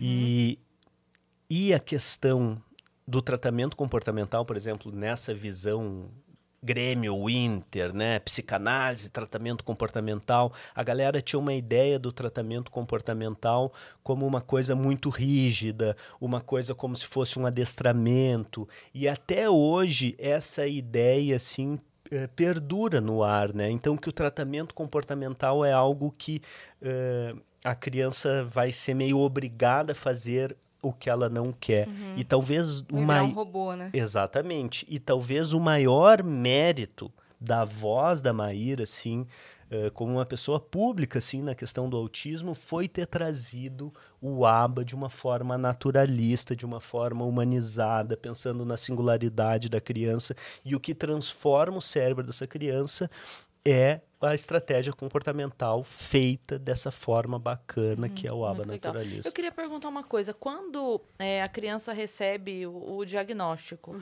os planos de saúde, eles cobrem também a, a terapia dos pais? Não. Deveria, né? Claro, é fundamental que, que. Deveria muito. Na verdade, agora com essa brigaiada toda do rol taxativo, que enfim acabou, ah, foi, foi aprovado aí o. é, Primeiro que o tratamento do autismo está agora no, no rol da ANS e também o rol vai ser é, exemplificativo e não taxativo. Então, enfim, todos os tratamentos para autismo precisam ser custeados pelos planos de saúde. O que está valendo é o que o médico coloca no, no, no- no requerimento, né, no pedido. Então, fica a dica para os médicos, muito Ah, importante falar ótimo. disso, colocarem no, no relatório Que a mãe também precisa. Sempre para colocar a mãe. Perfeito. E a mãe, cara, aceita fazer, porque o que, que as mães me respondem sempre? Eu não preciso de ajuda. Se meu filho estiver bem, eu tô bem. Então, trata ele, pelo amor Ele de não vai Deus. ficar bem se você não estiver bem. Exatamente. Sabe aquela, sabe aquela dica do Muito. avião que quando a máscara cai, você Cara, põe primeiro em você e depois Sim. na criança? Real. Se você real. não estiver respirando, não dá pra salvar a criança que tá do lado. Você tem que estar Exatamente. respirando. Você tem que estar respirando bem, É. porque essa conexão você tem que ter pelos dois essa, esse, essa regulação, essa capacidade de fazer a comunicação, a, a- a- o, o- vínculo né, humanizado. Uma dúvida. Uhum. É, o, o acompanhamento, eu tô pensando aqui na, na facilidade pra mãe, tá? Tô, eu tô imaginando aqui a mãe que vai levar o filho pra ter o atendimento. Certo. O atendimento da mãe e do filho, ele pode ser feito por profissionais diferentes, de maneira que ela possa levar e ao mesmo tempo o filho entra nessa sala, ela entra nessa? Com certeza, cara, ao mesmo tempo. Porque aí né? facilita, né? Com certeza. Porque eu fico imaginando assim, beleza, se a mãe vai, ela vai dispor um horário pra levar o filho, ela tem que dispor um outro horário pra ela ir. É, já vai ser Aí ela tem que difícil. arrumar alguém pra ficar com o filho, é mais É. um dia, é um dia que ela se ausenta, é mais um dia que ela de repente não pode trabalhar. É. Então assim, por isso que eu perguntei se pode É. ser com outro profissional. Aí É, entra nessa pode. sala, eu entro nessa. Pode, e geralmente são profissionais com especialidades mesmo diferentes, né? Ah, um que que é especialista em desenvolvimento infantil é diferente de um que vai ah, tratar e atender adultos. E é uma, uma bela dica, e fica a dica para os médicos colocarem, e os pais para pedirem isso para o médico, Sim. né? Então é, é importante. essa informação é muito valiosa mesmo. É, Porque aí o médico que tá ouvindo a gente começa a pedir é, isso. E pais e mães que estão ouvindo a gente, quando for, fala pro seu médico que você precisa que ele escreva. É, exato. Isso vai salvar vidas aí, É. né? Aquela série Atypical Aham. é, mostra muito a importância da, da psicóloga e da, da psiquiatra no dia a dia do, do personagem principal. É, Né, muito como ele- boa aquela série. Como a relação deles é aberta, né? Uhum, Como, ela- como ele se apega até. Ele tem um sentimento pela psicóloga. É, mistura, né? Ele mistura confunde os- as com- sensações. Porque ele se abre, ele acha ela incrível, não sei o quê, e confunde o sentimento. Falou, nossa, É, mas porque no banco de dados, quando você conta tudo pro outro, quando você sente prazer em estar com a pessoa, logo, então, é, devo amar essa pessoa. Sim. Então, eu amo ela, é, entra naquela quando ele coisa descobre do, que ela tem um do Excel, namorado, do Excel, ela tem um namorado, ele fica assim? sem chão. Eu não tô dando É. tanto spoiler, tá? Só um pouquinho. É, essa série é muito boa. Geralmente, É, eu não gosto tanto de filmes que falam de autismo, porque sempre é assim uma criança que não falava nada, que vivia no mundo dela e de repente desvenda um código secreto, uma coisa mágica, de repente começa a Tinha um interagir. filme que era assim. É, era tem, Bruce, tem. Bruce Tem Williams, não? até. Ai, eu não, Eu não me lembro o nome, assim, mas todos eram assim. e Acho que tinha um agora código alguma Tem um do Bruce É. Willis, né? do Bruce Williams. tem, é verdade. Eu assistia esse quando eu era Que ele, criança. car- que ele usava, inclusive, carregava um negocinho de, de comunicação com figuras. Isso, isso é Ele mesmo. andava ca- Ele desvenda um código, Sim. né? Aham, é, sempre tem isso. Por Ah. falar nisso, Hum. eu queria falar do Messi. o Messi é uma polêmica. Porque, exato, eu quero falar dessa história. Vamos ai, conversar ai. sobre isso. Vamos, vamos. Teve uma época que, que se divulgou na- na- nas mídias ah, que o Messi, de fato, tinha assumido um autismo de alto funcionamento. Se a gente for analisar um pouco ah, e olhar um pouco para ele, ele é um cara mais reservado, que tem pouca comunicação social, pouca reciprocidade. Ele não, não interage tanto, né? Ele não, não fala tanto. Ele gosta muito das mesmas jogadas, ele faz repetições, ele tem hiperfoco. Então, de fato, olhando um pouco para o Messi, assim, a gente já vê que tem algumas características do espectro. Mais recentemente, de tanto se falar sobre isso, a, a equipe dele veio a público dizer que não era autista. Então, agora o que a gente tem da parte dele é um não, mas da parte profissional, olha, eu tô vendo várias coisas ali. Se encaixaria. Sim, e se Entendi. encaixaria no, no É, espectro. Então, é, desconsiderando o fato dele ter ou não, mas o- a questão do, do hiperfoco, por exemplo, Uhum. é, pode ser algo positivo profissionalmente para a Com pessoa? certeza, com certeza. Tem grandes gênios da, da história que claramente eram autistas, que, que muitos falam do Einstein, inclusive, né, e de vários outros é, músicos, Mozart, né, que tem um hiperfoco e tem uma, uma habilidade absurda de, é, o que a gente chama de altas habilidades em determinadas tarefas. Então, sim, pode ser benéfico e o ideal é que a gente use esses interesses da criança para ensinar o que é difícil para ela. Então, o autismo em si tem muitas coisas boas. O que não pode é ter atraso, é ter prejuízo, é, ser- é ter- trazer sofrimento para a vida dessa criança. Sim. Então não é porque a gente vê um adulto que faz tudo isso que eh, o meu filho vai ficar igual, entende? Não pode. Ah, não, é só esperar que vai ficar igual o, o- o Einstein, né? Eh, são muitos tipos de autismo diferentes. Eu, eu queria voltar num ponto que tu trouxe, assim, o que, que é a primeira coisa que se faz, né? O que, que Ah, de boa. fato consiste o tratamento, assim? Eu acho que a gente pode dizer assim, que é ensinar a linguagem dos olhos. É ensinar a criança a captar o que, que significam os gestos que a gente expressa. Porque, assim, eh, por isso que a- aquilo que a Maíra estava falando do cérebro social, dos genes que regulam esse cérebro social. Nós, os humoristas, então, nem falar, são capazes de decodificar microexpressões faciais, microcomportamentos do corpo e saber o que, que aquilo significa, mesmo que aquilo não seja intencional. Então, essa nossa capacidade de ler o corpo, de ler o rosto e principalmente a expressão dos olhos, que tem 32 músculos involuntários ali, nos dá uma capacidade muito grande de comunicação social. E nesse ponto específico, isso une todos os autistas, o leve, o moderado e o grave, eles não têm essa habilidade de forma automática, não tem isso de pré-pronto. Então a gente precisa primeiro mostrar que entrar numa sala de terapia e ter contato com outra pessoa é bacana, não é aversivo. Então essa coisa da simpatia que a Maíra tem, de ser querida, de ter esse negócio, isso sem dúvida Um apaixonado, né? Eu sou, declaradamente. Isso facilita muito da criança chegar e se sentir Bem bem-vinda, acolhida. se sentir É, quista, e aí que entender as diferenças da criança, eventualmente em temperatura, roupa, quantidade de luz, estímulos, para aquela criança primeiro chegar no consultório e se sentir confortável, e depois ir fazendo brincadeiras que vão trazendo essa criança essa questão desse bate-bola olho no olho e ensinando essa criança a decifrar esses comportamentos e então conseguir se comunicar. Porque só com isso, por exemplo, é aquela questão do arroto que tu estava contando, tipo, quando aquele moço arrotou na frente dessa pessoa, certamente ela deve ter expressado, como metaforando lá, né, uma microexpressão de nojo, alguma coisa assim. Pelo Só- menos um susto, né? Exatamente. Surpresa. Só que para o cara que é Asperger, isso passa batido.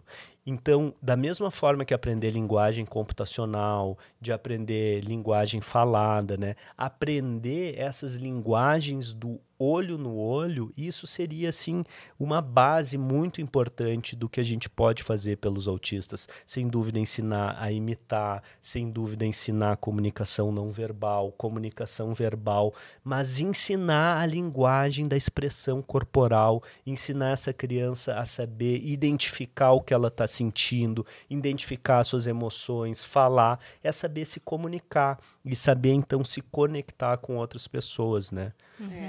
É, isso é muito legal, porque é, é sempre através da brincadeira, é sempre através de ser legal. Porque o que, que começou a acontecer?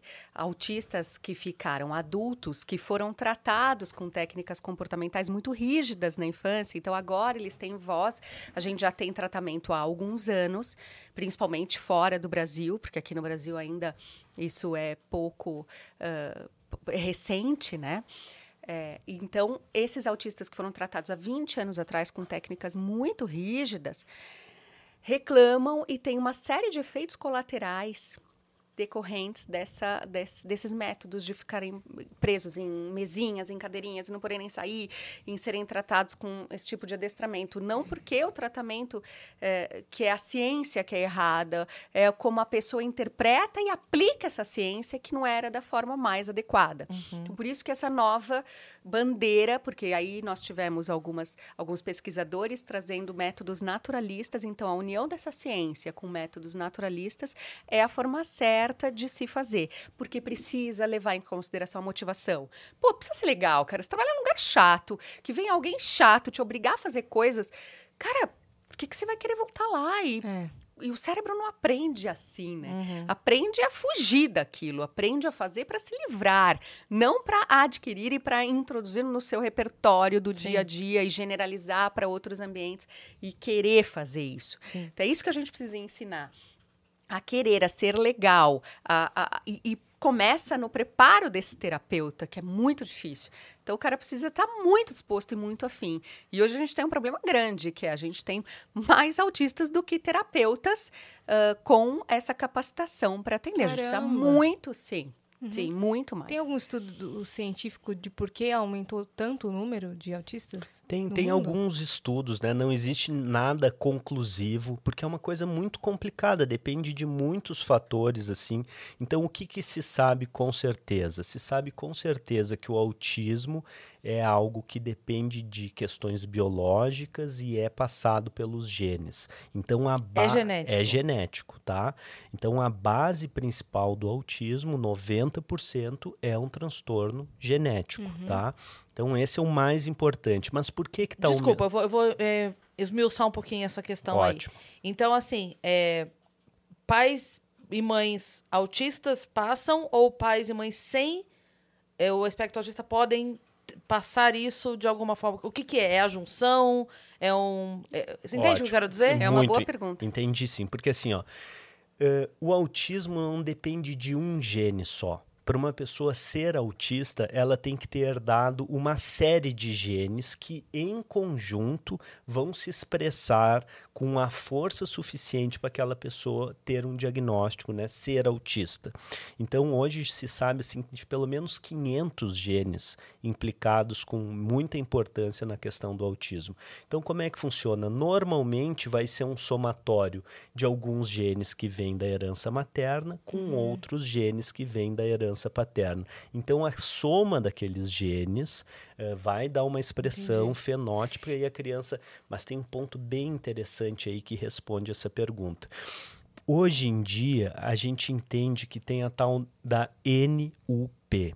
né, que são ah, mutações de um nucleotídeo só. Voltando para aquela questão da, do colégio, azinho, né, Ah, azão, bebê. aquelas coisas. Então, existem mutações de apenas um ponto daqueles e que nós todos ao longo da nossa vida a gente vai fazendo algumas mutações. Então o que que acontece? Eu tô com 42 anos, então ao longo desses meus 42 anos, certamente eu acumulei eh, mutações de um único nucleotídeo, por exposição, por exemplo, à poluição, por eventualmente ter dormido muito pouco numa época da vida. Então tu vai fazendo mutaçãozinhas pontuais, somada aqueles genes que eu já trazia da minha família. Então digamos que eu vou ter filho com 50 anos, tá? Com 50 anos eu vou É uma lá proposta pra Maíra? Nossa, Olha aí, hein? a resposta é amor, você já sabe.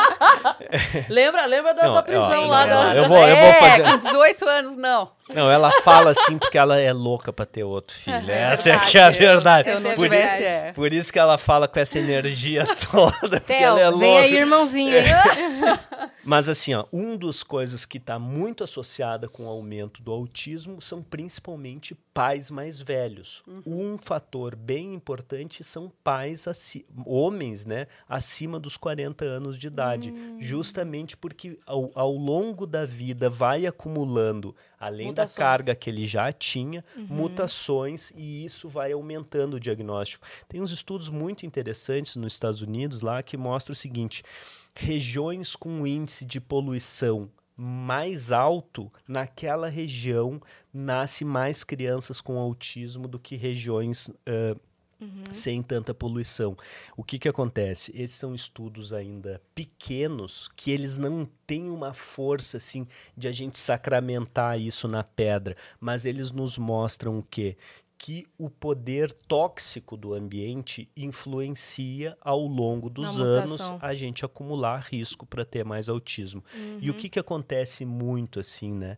Acontece, por exemplo, aqui tem uma, um monte de gente de TI, né? Uma galera que trabalha em computador, que fica ali focado na tela, que se dá muito bem daquilo e eventualmente são pessoas super tímidas e que têm uma certa aversão social, não curtem muito e são muito boas em Essas pessoas, digamos que carregam genes que estão associados com autismo.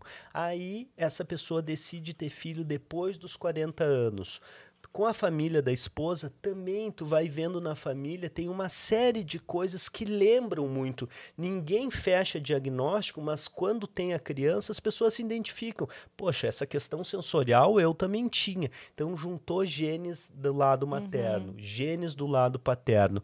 E essa sobrecarga ambiental, isso justifica o Entendi. aumento E do perfeito. diagnóstico. tem acontecido muito realmente de é, pais e mães terem filhos mais tarde, né? A gente tem. Muito, né? Uhum. Quem que tem filho com 20 e poucos Pois é. anos agora? a gente né? tem Muito uma. Assim, a nossa expectativa Ela de olhou vida pra mim, aumentou. eu senti muito um julgamento. difícil. Segurei essa. Quem que tem... fi- Quem? Tá vendo aí, ó? Não tem. Mas é que é muito difícil para as mulheres, né? É, nessa coisa da mulher ter que enfrentar o mercado de é. trabalho, se é porque preparar. é a época, né? Eu, eu, eu tive a Má com 18, e eu falo isso. Se eu não tivesse tido ela com 18, foi por opção, foi decisão minha, não foi acidente. É mesmo. Mas eu digo, foi. Mas eu digo assim, se eu não tivesse tido a Má com 18, muito provavelmente entre os 25 e os 35 eu não ia querer ter. É. Porque eu tava em outra velocidade de, de- Uhum. de- enfim, É. profissionalmente. Então aí, de de novo, cairia no lance de teria sido. Se Mais fosse, velho. teria sido agora. Provavelmente não seria, porque eu teria desistido já. Mas, mas é isso que eu digo, assim, é, é- tem acontecido mais tardiamente, porque a nossa expectativa de vida aumentou. Então, antes as pessoas viviam, tipo, eu lembro daquela reportagem no jornal, né? Uma idosa de 40 anos, sabe? Essa reportagem Aham. de. E, Pois é. Então, assim, a porque 40 anos já era idosa, porque se morrer com 50. É. Aí, aí passou pra 60, passou pra 70. Aí, então, assim, a gente vai vivendo mais. A gente parou de ter filho com 15. É isso É. Porque agora você. Aí começou a ter com 25, aí 30, aí 35, aí a ciência vai avançando também. Até os 55? 40 já dá. É, 55. É, então assim. é, e aí vai acontecendo isso, né? Uma carga genética modificada que encontra outra carga genética modificada. Talvez no futuro, pessoas com poder aquisitivo alto, lá na juventude, já vão guardar esperma, vão É. guardar óvulos, justamente para proteger dessa sobrecarga tóxica Hoje em dia já tá ambiente. muito mais tranquilo e já não é o poder aquisitivo tão alto assim. Pois Hoje é. em É, dia. já dá para fazer isso, É. né? Claro, é um, é um valor considerável, mas eu digo assim, já não é algo que Só só, milionário. milionários podem Aham. fazer, sabe? É uma- É uma taxa razoável por mês, assim, que você paga e congela. Então, Olha só. Mas já a- está acessível. Até, até acho que é uma coisa legal de, de repartir da nossa vida, assim. Porque a Ai, gente, Rodrigo, o que você vai falar? Ai, meu Deus! Medo!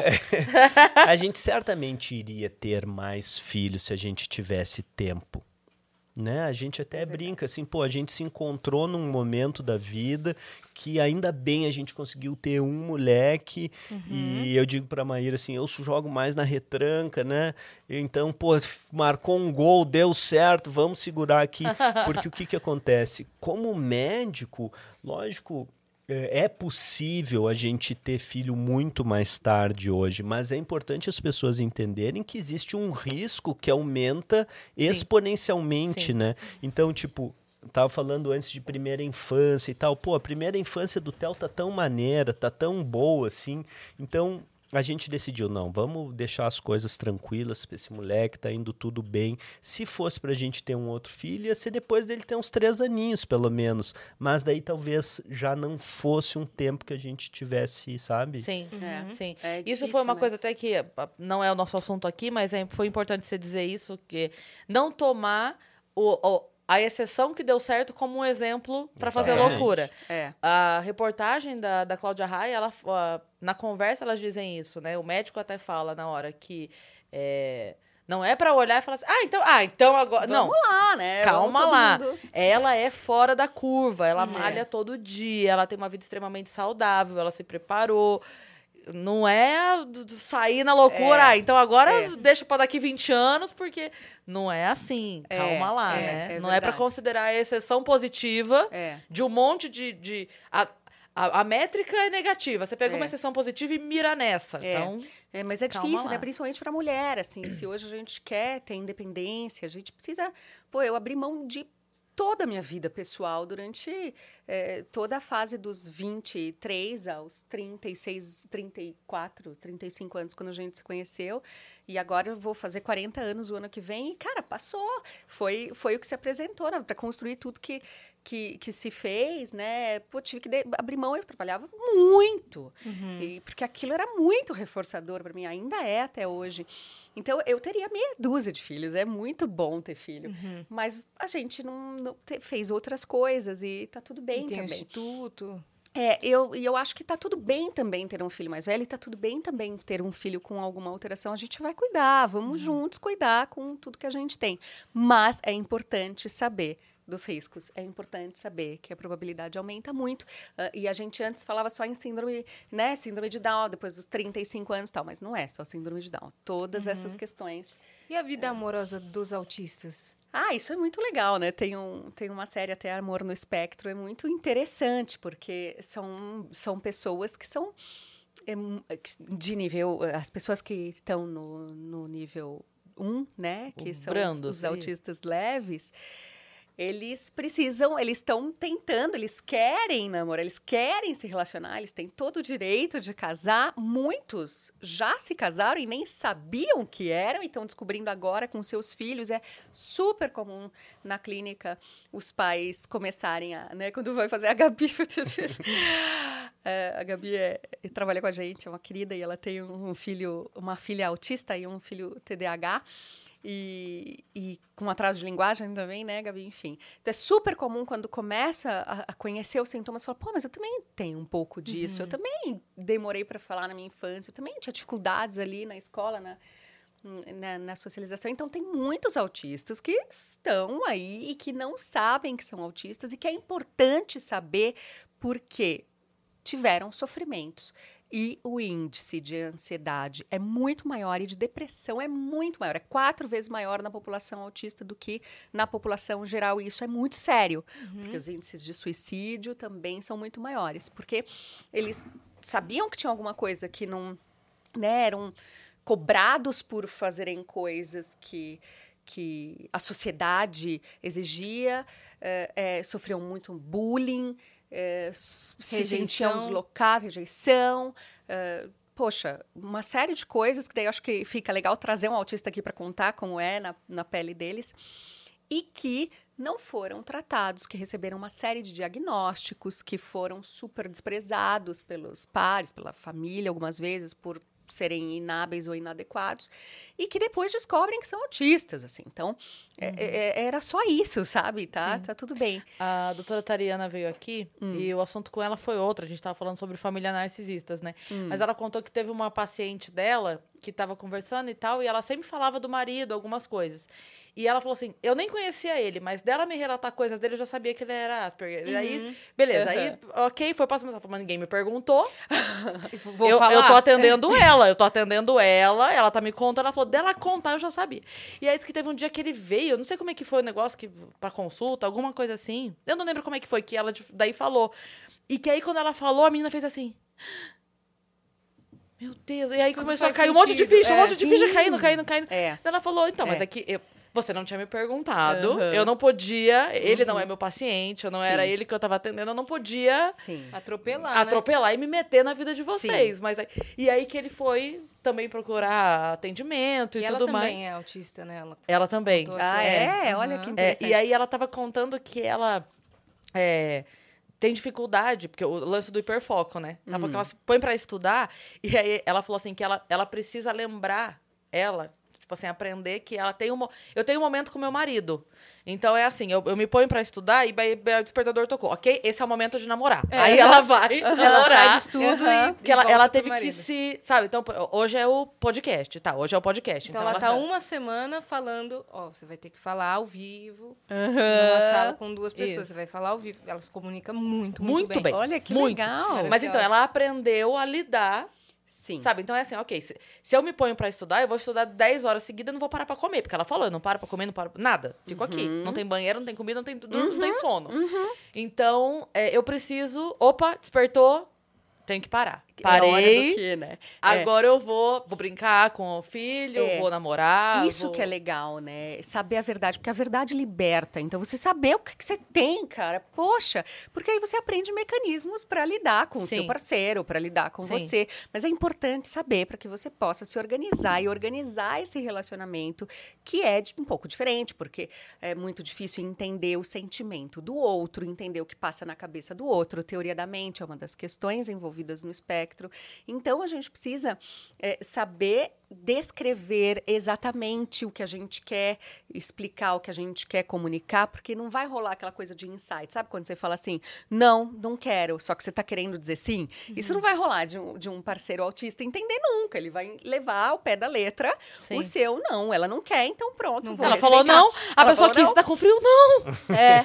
Ela Não, falou que imagina. não. É, exatamente. Né? Então, tem uma maneira diferente de lidar. Por isso que é muito importante que, assim, é, a gente precisa conhecer o autismo e incluir os autistas na sociedade. Então, é, é a grande questão, né? Mas a gente precisa mudar as pessoas autistas para que elas possam viver em sociedade? Não, a gente precisa mudar a sociedade para que a gente viva aí num caminho do meio para todo mundo viver bem e com amor. né? E isso que você falou é muito importante mesmo, tipo assim, a, que a verdade liberta. Porque assim, eu vou pegar aqui o exemplo da Tariana, porque ela mesmo contou isso aqui, então a gente pode dizer. Mas Aham. imagina Eu se ela não tiver. É maravilhoso, o Maravilhoso episódio. episódio. É de quando? É, como chama? o- Tem um Tariana mês e meio. Rocha. Mês Tá. e meio, mais ou menos? É. Tá, mais ou menos isso. Narcisismo. Narcisismo. Legal, tá, vou ver.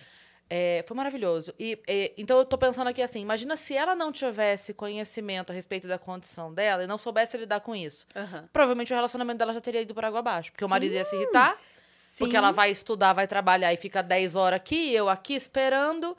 Não seria maldade dela, porque ela de fato tem o hiperfoco, então ela de fato não desliga. Uhum. Então, o que, que funciona pra mim? Eu boto o celular pra despertar. Quando desperta, é hora de parar. Arrumou mecanismos Pronto. pra Então, se organizar. é, fica essa dica também para os pais e mães para olharem com atenção e possibilitarem o seu filho de saber quem ele é. Quanto mais cedo ele aprender a lidar com ele, mais ele vai saber ensinar o outro a lidar com ele também, né? É, Eu funciono assim. é. E fica também dica, assim, para grupinhos de pais de crianças, né? Porque eu falo, o, o mundo é, não adianta, os pais se preocupam com o quê? Colocar na melhor escola. O que, que é a melhor escola? Aquela que tem a nota mais alta no Enem. E aí eu sinto muito, pais, mas a que tem mais alta no Enem não é necessariamente aquela que ensina melhor. Uma vez, há anos atrás, há 15 anos atrás, eu tive numa grande escola, que é uma das top 10 aqui de São Paulo. E nessa escola, uh, eu fiquei, passei um ano orientando os professores do meu pacientinho de dois anos e, e orientando a equipe tal. E a equipe não fazia, fazia mais ou menos. E aí, no final do ano, eu pedi para falar com a professora do próximo ano para já orientar e aí a diretora me disse: "Maíra, eu acho que você não está entendendo. Sabe o que acontece? A gente é o que é por causa do ENEM. E não é interessante para o nosso colégio ter o seu paciente, porque ele vai abaixar a nota do, do meu Enem. Então, Ah, é? é, é. Então, talvez existam outras escolas que possam acolher, ensinar melhor, né? Mas ah, ela não podia convidar para se retirar, mas fazendo tudo para que não. Então, as escolas elas vão excluindo ao longo do caminho as crianças que, né? Isso é, isso todo mundo sabe, né? Todo mundo sabe disso, não é nota- novidade para ninguém, né? Talvez Oi? ele tivesse nota quando crescesse melhor do que todos Exatamente. Mal sabe ela Mal que sabe hoje ele é um cara incrível que já tem 17 anos e real isso é verdade. É o Fabrício, um lindo. Uhum. A mãe dele é uma querida e, e é um lindo que tem altas habilidades em algumas áreas, né? E que justamente a gente tirou daquela escola porque, cara, não estavam fazendo o que precisava ser feito. Então, e isso é importante, assim, né? Cê- cê- Isso já faz 15 anos, então. faz, Hoje faz. Eu fato tem 17. Estão é melhor preparadas? Ah, não. Eu quero repassar uma dica que eu tive uma vez, que eu lembrei dessa história, falou de botar no celular e tal, o celular ajudar. Uma vez eu ouvi num congresso uma coisa interessante de uma sexóloga, a doutora Carmita, que é psiquiatra. Ela disse assim, olha, casal antigo tem que botar no despertador para transar. Tem que agendar, porque senão não vai rolar. E às vezes os pais aí estão com as crianças, estão numa situação de estresse, tocando a vida e vão perdendo intimidade. E lógico que tu não precisa botar no celular ali que para transar, mas de ter intimidade do casal poder ter um momento Sim. só deles. E não é um momento simplesmente assim para ver um filme e ver, né, botar as séries em dia, não é isso. É um momento de pele na pele, é um momento de tro desse tipo de troca, de olho no olho, de pele na pele, porque isso libera Pra ocitocina voltar a ser casal, né? E para gerar vínculo, né? Voltar a ser casal. Porque o, o pai e a mãe vai ser pai e mãe pro resto da vida 24 horas por dia. Exatamente. Então você tem que agendar cinco minutinhos pra parar e voltar a ser um casal. né? Pode ser uns 20, tá bom? É. Você tá sendo muito otimista. É, a doutora Ana aí tava comentando que muitos casais, depois de muito tempo de casados, eles irmanam, né? Então tra- se tratam como irmãos. É. A É. doutora Ana Beatriz, é, é, a gente escreveu o primeiro livro, O Mundo Singular, é com ela. A Ana Beatriz Bar- Barbosa. É, Ah, é o Mundo Singular. O da doutora Anaí Ah, tá. D'Amico. Mas Ah, a- ok, ela, não, tá- a Ana Beatriz Ana Barbosa fala isso, ela é maravilhosa. Também. É, eu vi o podcast dela, maravilhosa. Escre- Vocês escreveram Mundo Singular O Mundo juntas? Singular foi com ela, Que assim. maravilhoso. É, anos atrás, já faz uns 10 anos, assim. Mas o que eu ia dizer é que, assim, é, a gente estava falando lá sobre as escolas que excluem uh, os- as crianças autistas e por isso que tem notas altas no Enem, né? E os pais preocupam em, eu preciso colocar na melhor escola, pagam uma fortuna nessas escolas todos os meses, achando que assim E é uma fortuna filhos- mesmo, tá, gente? É uma Não fortuna não. mesmo, né? O, o Neil Agra ele tem uma piada que ele fala que ele chegou pra matricular o filho na escola, aí deram pra esperar ele falou assim: Não, eu quero só matricular meu filho, não comprar ações. é só matricular uma criança que eu quero. Exato, exato. E aí, ah, achando que aquela quantidade de, de, pass- de, de informações que a criança vai receber ali é, os- é o que vai ser necessário para ela eventualmente passar no vestibular, que daqui 15 anos não vai mais existir, né? Não tem mais nenhum sentido. É super ultrapassado isso, mas enfim. É, fica a dica aí para os pais de crianças que o que vai fazer grandes líderes no futuro, grandes empresários, grandes profissionais, não é ah, estudar numa escola cara. O que é, o que vai fazer é conseguir lidar com a neurodiversidade, conseguir lidar com o outro, ter empatia, ter, é, ter, ter compaixão, conseguir entender o próximo, trabalhar com a pessoa que está do lado. Isso que vai fazer grandes profissionais. Então, é muito melhor você estudar numa escola menos cara e chamar amiguinhos neurodiversos para brincar, para estudar em casa, para fazer passeios, do que você ficar preocupado em mandar teu filho ficar estudando a tarde inteira fazendo lição complementar, porque isso vai deixar ele deprimido, Uhum. de saco cheio, com aversão à escola. Então, a gente precisa, né, é, passar essa mensagem. Fica a dica aí para os pais, que com certeza é que isso que vai fazer diferença no, no futuro. Maravilhoso. E Com na certeza. questão dessa de como é que tá a vida amorosa, eu achei que tu ia perguntar do casal, né? Como é que tá a vida amorosa do casal? E, e pensando assim que a questão da vida amorosa dos autistas ou de qualquer pessoa passa muito por essa capacidade de se comunicar, passa muito por essa capacidade de entender o outro, de saber se expressar, de saber acolher, né? Por isso que é tão importante a gente ente- a entender a importância de não só os autistas, mas de todo mundo aprender essa coisa da linguagem olho no olho, porque geral tá perdendo isso, né? Geral tá perdendo capacidade de se frustrar, geral tá perdendo capacidade de se comunicar e aquela coisa Esperar. que a falou, a pessoa falou uma palavra e daí tu já faz uma super interpretação daquilo, né? Então essa questão da diversidade que a Maíra está trazendo, ela é muito importante para todos nós e a gente ter crianças autistas, crianças neurodiversas e de todos os tipos dentro de uma sala de aula, às vezes é muito melhor para as crianças típicas do que propriamente para a criança autista. A criança autista eventualmente sofre muito mais e poderia até se beneficiar melhor eh, de um ambiente mais preparado para acolher essa criança, mas a nossa sociedade melhora muito mais quando a gente acolhe o Deixa eu diverso. perguntar uma coisa sobre isso especificamente. É, eu dou ela muitos anos e a gente sempre dizia assim que é, a inclusão exclui, porque a gente não oferece nem o que tem de melhor para oferecer para quem chega, porque a gente não é treinado para isso.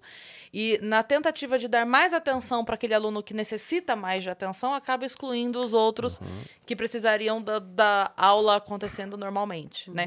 E eu, enfim, nunca fui secretária de educação nem nada do tipo, estava ali na minha salinha de aula, mas eh, nas conversas com as professoras a gente sempre falava assim que porque quando você, vamos lá, quando você não exige que aquele determinado aluno cumpra todas as funções que é exigida dos outros, as outras crianças tendem a dizer assim, fulano não faz, eu não vou fazer ela não entende, assim, ele não faz por quê. Dele não é exigido por quê. Ele não está aqui para isso, ele está aqui meio que para sociabilizar. A função dele aqui é outra. É difícil esse, esse entendimento para crianças menores, né?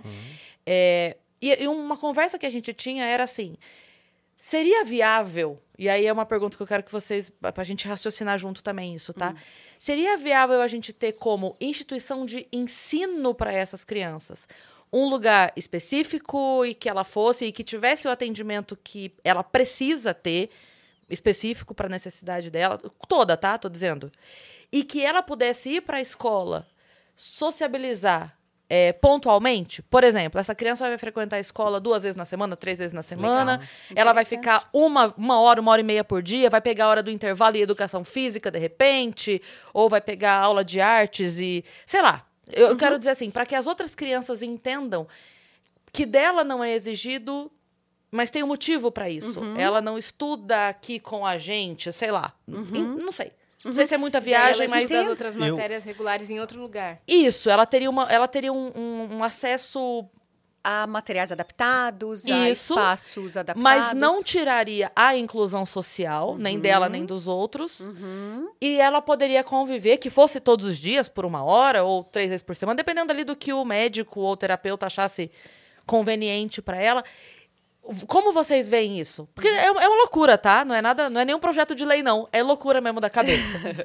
O, o Freud já dizia, né, que educação é a missão impossível, né? Sim. É algo muito difícil e complexo, mas a tua ideia é super boa e ela vale não só para autistas, ela vale para todo mundo. A escola serve muito mais para a hora do recreio e da educação física do que qualquer outra coisa. Por Nos exemplo, eu te- primeiros anos, né? Não, Ou e em do- no todos? segundo grau, muito mais ainda. Por exemplo, eu sou TDAH. Hum. Uma vez que eu estudei para um cursinho, eu sou péssimo no futebol, mas eu aprendi a fazer a embaixada, que chama aqui, né? No sul é. é, balãozinho. Aprendi a fazer porque eu me dava bem assistindo aula gravada e fazendo embaixadinha.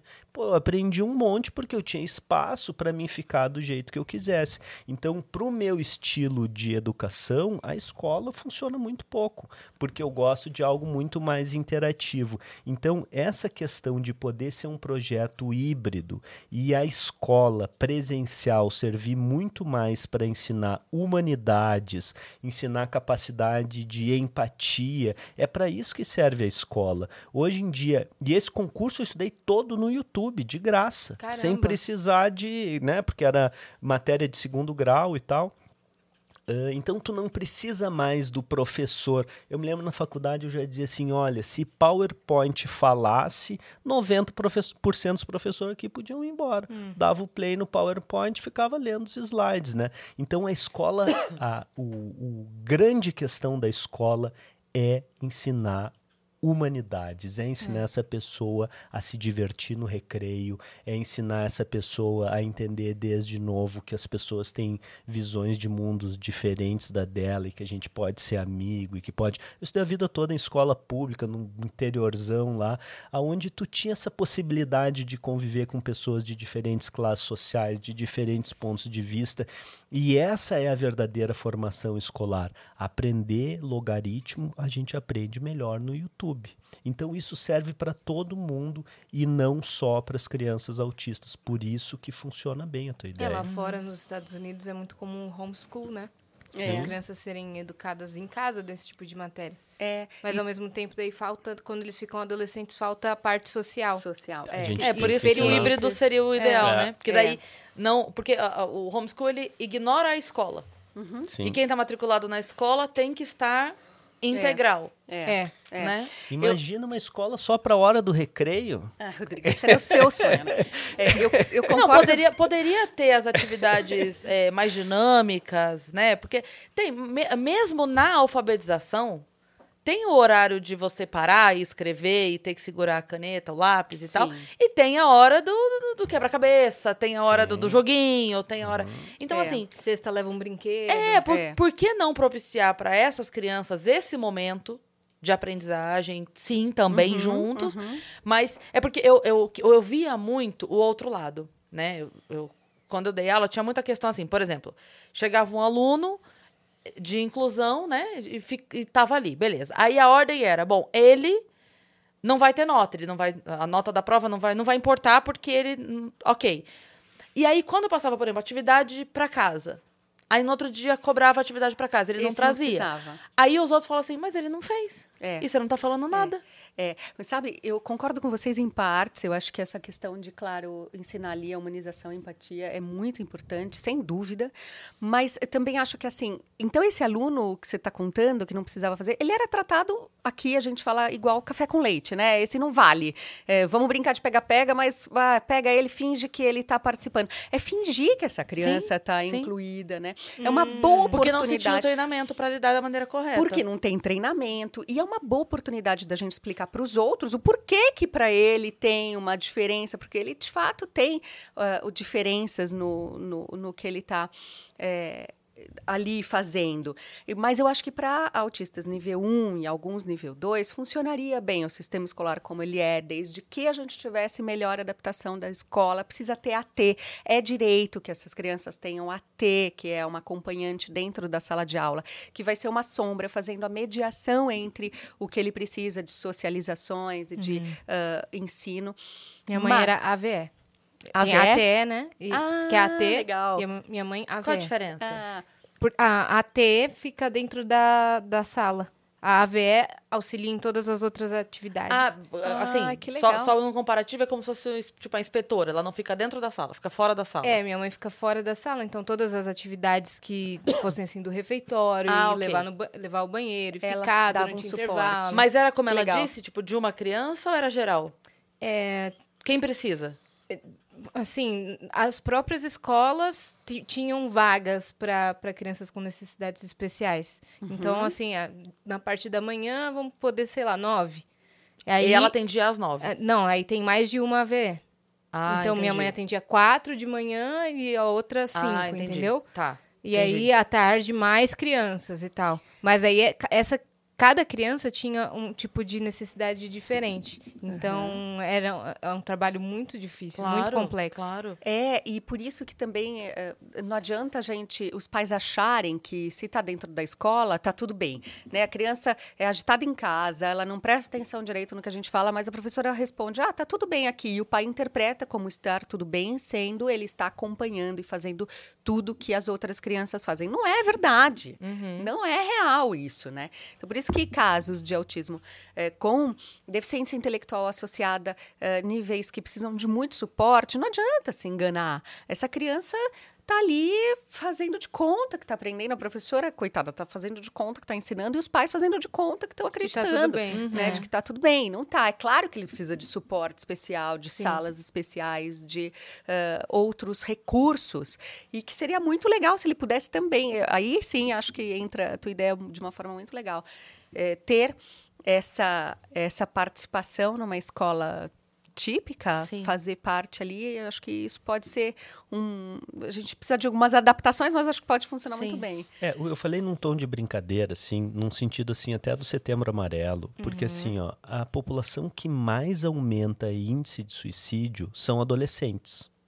Então, é um, é um fato no mundo todo, assim. Do jeito que tá, não tá funcionando. Exatamente, Sim. que os adolescentes estão com muita ideação suicida, estão com muitas questões assim de mutilação, eh, tem ah, havendo muito mais questão de internação por questões graves, né, relacionada à mutilação e tentativa de suicídio.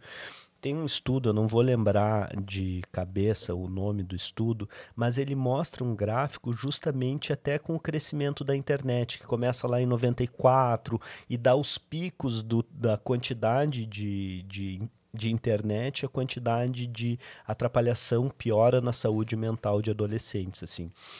Então, eu digo assim, ó, que a maneira com que a gente está educando crianças típicas e atípicas não está funcionando. E eu cheguei, sentei aqui falando nessa questão de felicidade genuína, de a gente ensinar, existe uma maneira de a gente aprender a ser, ter um contentamento maior pela vida, assim, e isso precisa ser ensinado. E a gente tem que sair um pouco dessa coisa assim da tabela do Excel e meu filho tem que passar no vestibular em primeiro lugar e dessa carga de expectativas muito grande.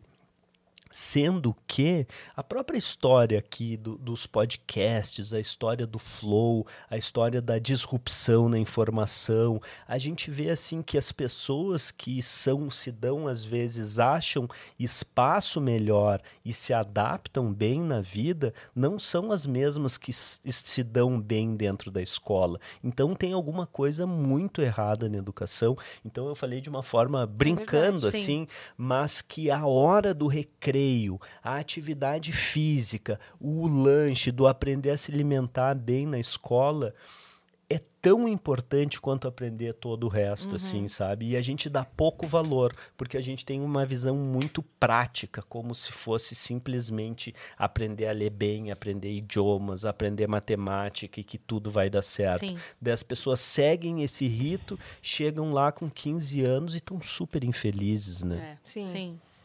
Então, ter esse olhar para o outro da criança atípica, eh, ter desde cedo, assim, tu começou o podcast falando essa coisa muito importante que é da primeiríssima infância, desses primeiros anos de vida, dessa oportunidade de a gente fazer diagnósticos ultra pre- precoces, né? Então, das pessoas vencerem a sua negação, a sua resistência, começarem a incentivar essas crianças logo, saber o que fazer, saber como incluir, o professor precisa saber, os pais precisam, né? A gente realmente fazer uma inclusão e não fazer isso na base de uma, de uma Os cursos da gente, os professores compram os cursos sem apoio das escolas, Sim, os professores bolso, compram sim, porque são os batalhadores, né? É. E eh, então a gente apoiar melhor o desenvolvimento de crianças atípicas, com ciência, com inteligência, e a gente também ampliar a capacidade das crianças típicas de acolherem o diferente e de poder enxergar esse coleguinha e dizer assim, ó, o coleguinha não faz a prova porque ele tem uma dificuldade importante. Então, quem sabe será que eu consigo ensinar alguma coisa Sim. eh, que eu sei para ele? Então, essa é a sociedade aí que a gente precisa almejar construir, né? E a gente, a gente consegue é, passar essa visão para as crianças muito fácil se ela vê isso na gente. Uhum. Né? Mais do que É. dizer. Eu lembro que eu dei aula para uma quarta série. De novo, na época era série, tá, gente? Eu sei que agora é ano, mas é porque sou velha, eu dei aula pra quarta série. Eu entendo. Aí, é, eu lembro que a gente era formatura, né? E aí sempre faz alguma coisinha, né? Então, a viagem de formatura era que todos iam pro Hop Harry. E aí chegou lá, tipo, março, abril e tal, reunião, aí veio a agência, falou, ó, a gente vai fazer e tá, nananana. Eu lembro que, assim, os pais iam pagar, acho que era 45 reais de abril até novembro, era algo assim, tá? pra, que era o ônibus, o ingresso e não sei o que pra irem. Escola pública, periferia, teve adesão de, sei lá, 20 dos 38 alunos. Ai, É, e aí, é, aí eu, sabe, aquela coisa assim de, putz, o que, que a gente faz? Aí eu tava, porque reuniu com os pais, os pais, ah, sim, vou, não, não vou, ok. Aí eu fiquei muito mal. nossa. Falei, cara, não dá. Não, não, não tem APM de escola que dê conta de pagar essa viagem para todo mundo. O que, que nós vamos fazer? Aí conversei com as crianças e falei, escuta, e se a gente tentar durante o ano todo é, reunir material reciclável? Eu recolho, eu vou vender toda semana e a gente vai. Cara, a minha sala chegava toda segunda-feira. Que demais. Latinha, pet, tudo, Nossa, tudo, que tudo. animal. E aí lotava meu porta-mala, eu tinha um Uno, lotava meu porta-mala, lotava o banco de trás, eu ia lá, vendia, chegava, gente, ó, deu tanto. E a gente ia guardando, guardando, guardando. Foi o ano todo isso. Animal, O ano que todo. animal. Beleza, chegou no final do ano, aí eu- a gente, e a gente ia fazendo a conta do tipo assim, olha, pra ir todo mundo precisa de X. Ai. E eles sabiam que estavam fazendo pelo outro, porque o dele tava pago. Uhum. Eles sabiam. Mas era assim, tipo, dava uma festa em casa, dava um churrasco em casa, era aniversário do sei, já guardava as latinhas, era assim. Beleza. Aí a gente fez ah, durante, durante o ano todo. Chegou, tudo pago, de todo Que mundo. animal. Foi todo mundo, todo mundo. Aí chegou lá no dia e tinha sobrado, Olha só. no fim das contas. Tinha sobrado. Aí eu lembro que, assim, não- o que sobrou não dava pra cada um tomar um lanche ou pra cada um. Não dá. É, é, tinha sobrado um pouquinho, né? Entendi. Aí reuni a turma e falei: escuta, sobrou X, o que, que vocês querem fazer? Aí tinha lá dentro do parque, tinha umas espuma pra vender. Aquelas espumas que você joga pra cima e, tipo, vira banho de espuma. Sabe assim? Quanto tá. Professora, quanto? Que, todo mundo topa, topa, não sei o quê. A gente comprou, tipo, meia dúzia de espuma. Eles brincaram com as espumas, terminamos Feliz de. da vida. Terminamos de gastar o dinheiro entre a turma toda e a Nossa, turma toda foi. top. E essa galera legal, toda olha. lembra Não, de ti tenho- até hoje, é. né? Não, eu Claro. tenho certeza que, tipo assim, foi- Ai, por isso que eu tô falando, é um emocionada. aprendizado que ele não é educacional. Sim. Ele não é o. Não tava no meu plano de ensino do ano ensinar a recolher reciclável pra todo mundo ir poder na viagem. Ainda ensinou É. empatia Mas pros todos que já foram. tinham tudo pago. A viagem paga. A viagem paga É. pra fazer pelo outro. E que muitas vezes ensinou- era quem mais trazia. É. Porque normalmente era quem mais tinha acesso É. a dar uma festa em É casa. verdade. E ensinou Entendeu? também Verdade. a lutar pelo, pelo, pelos objetivos, Sim. né? Sim, e deu certo. E, E foi muito certo. lindo, assim, todos. E foi a Nossa, única turma que lindo. todos foram.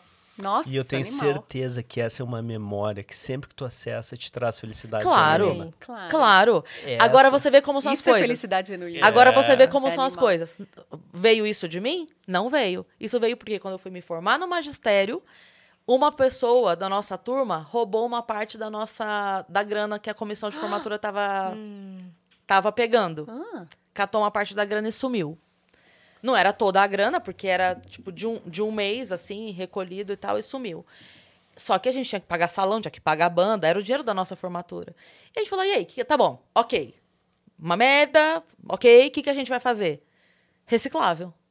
E aí todos, todas as turmas da- que estavam estudando com a gente ajudaram a gente e a gente levantou a grana que faltava assim. Que top. Então, animal. quando isso aconteceu lá, eu falei, opa, eu já vi isso acontecer antes. Aham. Você foi um elo. Vamos replicar Aham. isso? É. Contei pra eles.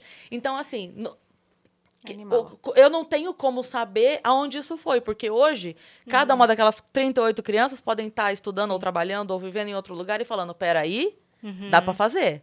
E se todo mundo se juntar É. e a Mas gente. É demais. Com certeza você criou caminhos cerebrais neles de, que de são soluções, né? de solução de problemas, É. de empatia e cuidado com É. o outro, com certeza. E é, é muito bonito ver isso é claro. acontecendo. E, né? e tem um lance aí muito rico. Tu tá trazendo um negócio assim de visão para solução de problemas. É. E o que que acontece? Os autistas, eles de fato não enxergam o mundo como os neurotípicos. Eles enxergam o mundo de uma forma diferente. E quando a gente inclui a diversidade, quando a gente inclui o diferente num mundo onde a gente tem problemas muito sérios com questão de lixo, com questões de habitação, com questões, ah, se a gente quiser fazer a lista de problemas é gigante. Então a gente ter a visão de pessoas que veem o mundo de uma forma diferente do que os neurotípicos é uma maneira de a gente achar novas soluções. Então a gente depende da visão dos autistas para conseguir solução para o mundo moderno que a gente Sim. vive. Só que a gente precisa ensinar eles a se comunicar, a gente precisa incluir eles e isso precisa começar muito cedo. Eu lembrei de um paciente que foi paciente da Maíra muito cedo, teve a sorte de cair na mão da Maíra, tinha uns dois aninhos de idade. E é uma criança que teve um desenvolvimento depois super bom e o interesse restrito dele é trânsito. Ele, por ele, ele só pensa em trânsito, ele decora nome de rua, ele sabe tempo de sinaleira e ele é, né, tem um, um desenvolvimento super bom. Tu imagina botar um moleque desses quando adulto pensar em solução para o trânsito. Com certeza.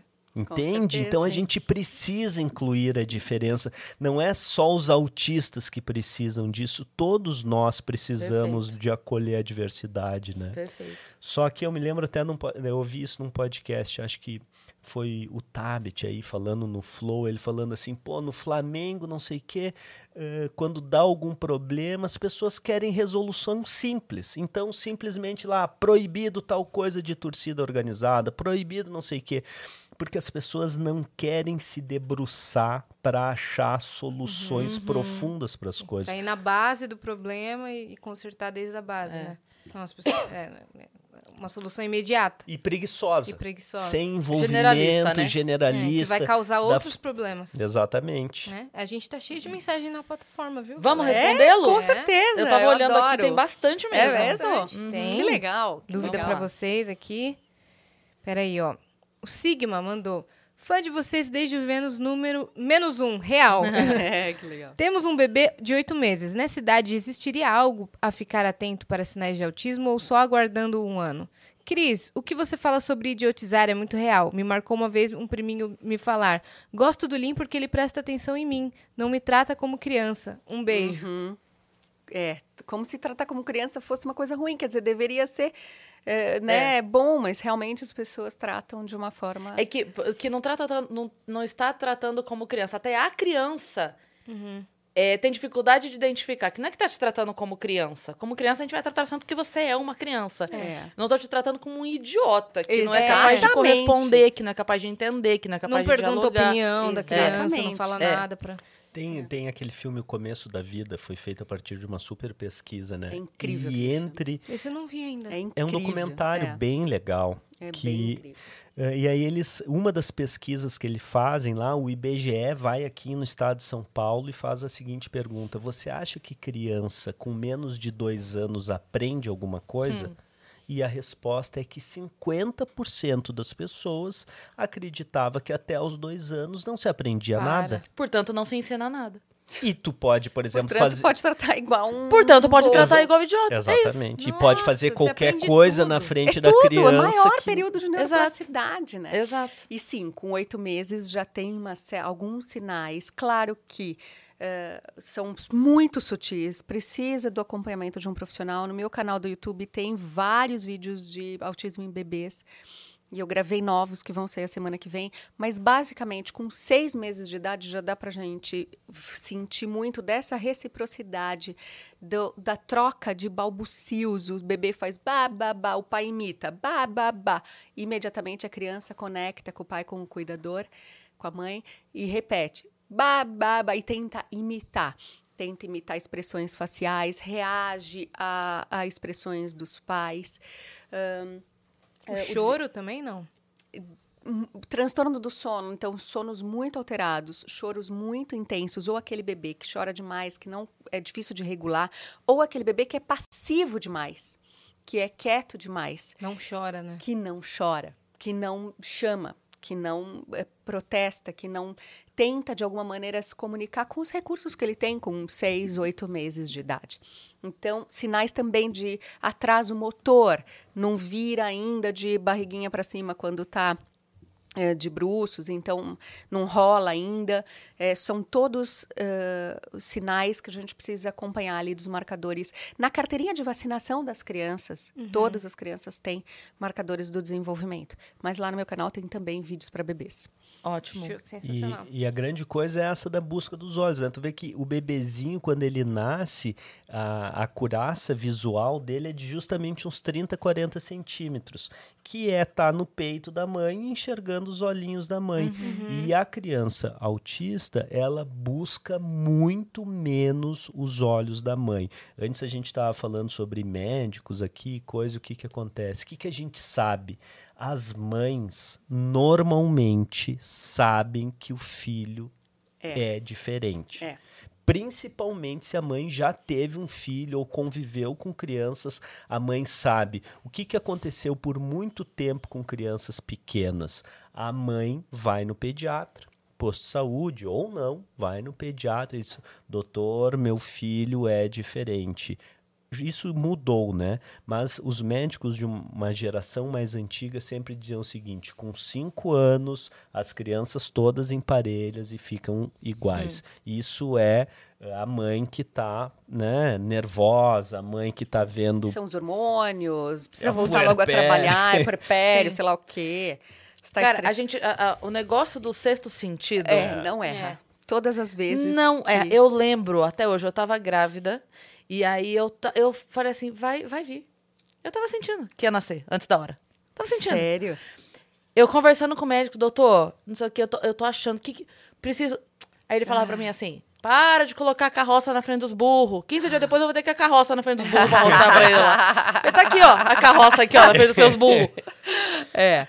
Porque a gente, É, cara, a não gente sente, adianta. A conexão E- e o que- é Não adianta. E forte. o que, que a gente vê na prática? A mesma mãe que nega, ela sabe, É. ela começa a falar e depois, como aquilo pode ser com alguma dor muito grande, ela também acha uma justificativa para explicar aquilo.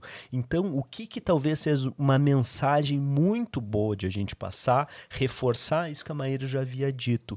Não importa um diagnóstico, não vamos se apegar se tem alguma coisa ou não tem. Se o pai, se principalmente a mãe, saca que algo não vai bem para aquela criança, leva em alguém que faça terapia.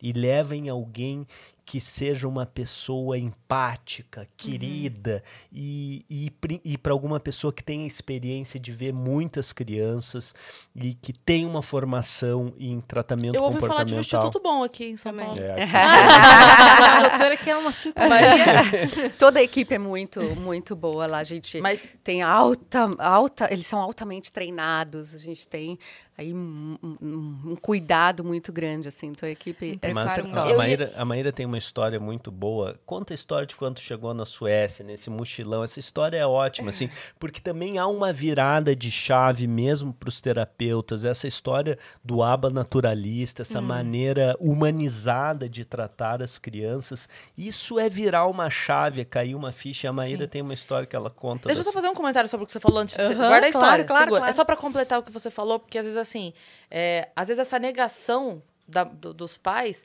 é quase que uma autossabotagem do tipo assim, se eu admitir que existe o problema, eu vou ter que começar a ter uma série de ações que eu não tenho Nossa, tempo pra ter. Exatamente. Né? Enquanto eu não digo o que é, tá tudo bem eu não levar no fono. Enquanto eu não digo o que é, tá tudo bem. A hora que eu disser que é, Aí a hora que eu, a hora que eu der o nome da coisa Eu pra vou- coisa, Eu vou ter que tomar providências. é.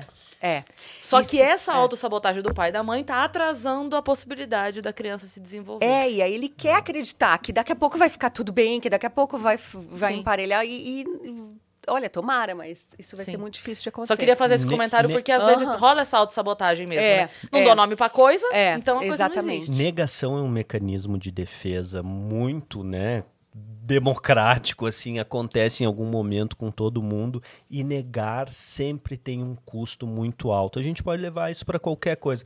Mesma coisa a pessoa negar que está num relacionamento tóxico. Depois, quando ela consegue se dar conta daquilo, consegue sair, o prejuízo foi É. muito grande de não ter caído essa ficha antes. Então, negar é entendível, porque a pessoa ainda não está com muita força para lidar com aquilo, mas é importante entender que o custo da negação sempre é muito alto. É, e, e foi legal esse comentário, porque tem a ver com a pergunta do Rodrigo lá com a história da ah, Suécia. boa. Então foi um link bom sem É, saber. sim, porque os profissionais também negam que tem muito mais para se fazer e se aprender, porque é muito mais fácil quando você aprende e quer colocar tudo dentro de uma caixinha e ficar só reproduzindo aquela coisa sem precisar sair muito eh, do que você consegue fazer, né? Então, a história é que eu terminei mestrado e fui embora para todos os centros de autismo do mundo. Meu Deus. Na época, todos, todos. Na época, eu refiz o caminho das mães da AMA, que para abrirem a AMA, elas fizeram um percurso e aí eu fui para vários centros de autismo e aí eu falava assim, "Eh, pode deixar para mim. Eu acabei de sair do meu mestrado em, em, ah, ah, técnicas comportamentais, né, a ABA. Então, eu sei tudo. Pode deixar, fiz A mãe cinco faz, anos a de mãe psicologia. A mãe faz, a mãe cuida. Joga no peito Fiz- da mãe. É. Fiz cinco anos de faculdade. Durante essa- esses anos, quatro deles foram de iniciação científica. Eu era bolsista do governo para pesquisar. Fiz mais três anos de mestrado e, e achava que eu sabia um monte de coisa. Cheguei lá. As pessoas. E falava, pode deixar, pode deixar, que eu vou pro chão com a criança. Na época, hoje em dia é muito mais difícil entrar numa instituição, mas na época eles deixavam entrar e ajudar e participar. Eh, pode deixar que eu faço. E aí eles me olhavam assim, assustadíssimos, né? E foi em Estocolmo essa história. E aí, no- de cara, foi o primeiro lugar que eu fui. E aí eu tava lá aplicando programas goela abaixo. Eu tinha uma, uma- Eu peguei alguns estímulos e ficava aplicando engessadamente aqueles estímulos que eu sabia fazer. E aí eh, as pessoas me olhavam assim, tipo, o que você está fazendo? Eu estou estimulando. Me convocaram uma reunião no final do dia perguntar o que eu estava fazendo naquele momento. O que você estava fazendo? Eu estava aplicando com, eh, técnicas de comportamento verbal, né, para estimular o comportamento verbal da criança. Não, mas escuta, que áreas do cérebro você estava tentando estimular com aquele material? E eu, cérebro? Áreas? Sei lá. Estava esperando uma resposta para eu poder dar um reforço e ponto, né? E as pessoas, assim, chocadas, falaram: a gente não faz isso aqui, esse tipo de condicionamento, há muitos anos, há mais de 20 anos. Cara, eu tinha acabado de me formar. Mas é, é aquela história de você pegar, achar que entendeu e sair reproduzindo, não personalizadamente, achando que então técnicas servem para todos. E cada autista, cada criança, cada atraso no desenvolvimento é completamente diferente do outro. Então, ali que eu fui estudar neurociências, comecei a estudar fora e terminei e me formei na, na USP aqui em São Paulo. Por quê? A gente precisa personalizar programas e sair da, da repetição em massa, né? A gente não pode tratar as crianças como, então, vamos aplicar programas em massa. Não, tem que ser muito personalizado. A gente tem que se abrir para o que a ciência tem trazido, que são Sim. as técnicas naturalistas, e precisa entender de neurociências. O cara que faz né, esse sofá entende de madeira, entende de estofado. Como é que você trabalha com criança e você não conhece sobre cérebro? Você precisa entender um pouco de Você foi a neurociências. Sim, e, e tem cursos, a gente tem na plataforma cursos sobre isso, sobre aba, estratégia naturalista, sobre neurociências. A gente precisa capacitar profissionais. É muito apaixonante quando você sabe o que fazer, quando você tem mais recursos, mais ferramentas para conseguir eh, personalizar a sua aplicação e não os programas goela abaixo da criança. né? Muito legal. Vamos lá, mais? próximo aqui, ó. O Dani Olodai mandou. Hum. Meu nome é Dani Olodai, moro em Brasília, eu sou autista. Eu Uhum. fui diagnosticado com autismo já na fase adulta e a arte me ajudou muito a expressar e a entender as minhas emoções na minha rotina.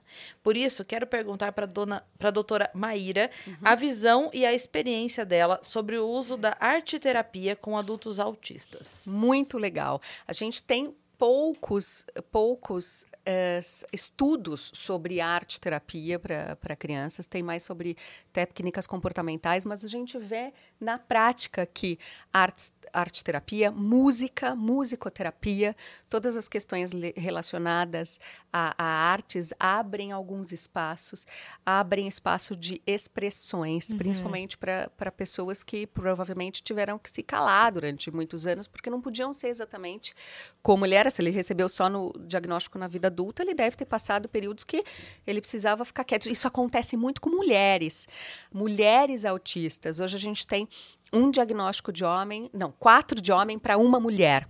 Então, as mulheres, elas aprendem a mascarar muito. Tem um termo, ma masking, né? Que eh, elas mascaram muito mais os sintomas, tentam se adaptar, fazer, eh, ficar repetindo o que o outro faz para serem incluídas, e isso vai gerando um sofrimento tremendo. Então, ele precisa aprender a se expressar, a se comunicar, a colocar isso para fora, e a arte é um recurso bastante interessante. Perfeito. É, quando a gente consegue simbolizar uma emoção que está bruta dentro da gente, seja fazendo uma piada, seja pintando um quadro, eh, seja escrevendo um texto, quando a gente consegue expressar, colocar em algo. eh, né, consegue expressar o que a gente sente, isso sempre nos faz bem. Então, a arte terapia ajuda igualmente pessoas com autismo e pessoas neurotípicas.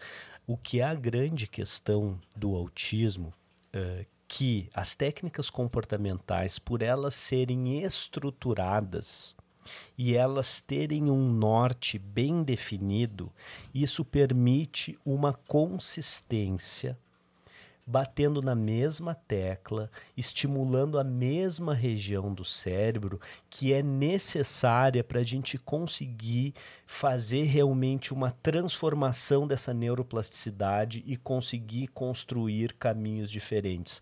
Essa questão comportamental toda, quando surgiu, antigamente, por exemplo, só existia arte terapia, só existia questões lúdicas.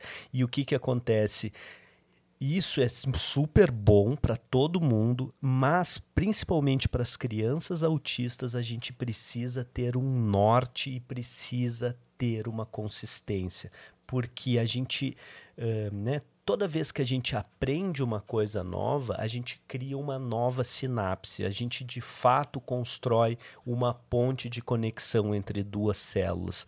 Para isso acontecer, a gente precisa de muita energia e precisa de um estímulo muito consistente. Então, assim, se fosse pensar num caso de uma criança, ah, vamos simplesmente colocar numa questão lúdica ou vamos fazer um tratamento mais estruturado, a ciência nos mostra, sem dúvida, que o tratamento estruturado funciona melhor.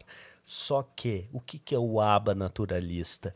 É o tratamento estruturado com arte. Exato. com boa, singularidade. Boa entende? definição. É, e de fato ele, a, a Dani, não sei se é o Dani ou a O Dani. se beneficiaria muito também de uma um pouco de estrutura para aumentar esse banco de dados do Excel aí, desse repertório dele, com treino de habilidades sociais, com mais exposições para ele e podendo modelar comportamentos, aprender coisas novas, né? E um- esse é um fenômeno muito, muito legal, essa interessante definição, por essa, essa questão do diagnóstico, que hoje em dia se fala muito mais, por a própria questão da informação, que hoje em dia está totalmente horizontalizada. Muitas pessoas que de autismo leve não foram diagnosticadas há uma geração atrás. Então essas pessoas que têm 20 anos, que têm 30 anos, estão se descobrindo autistas e isso é muito libertador.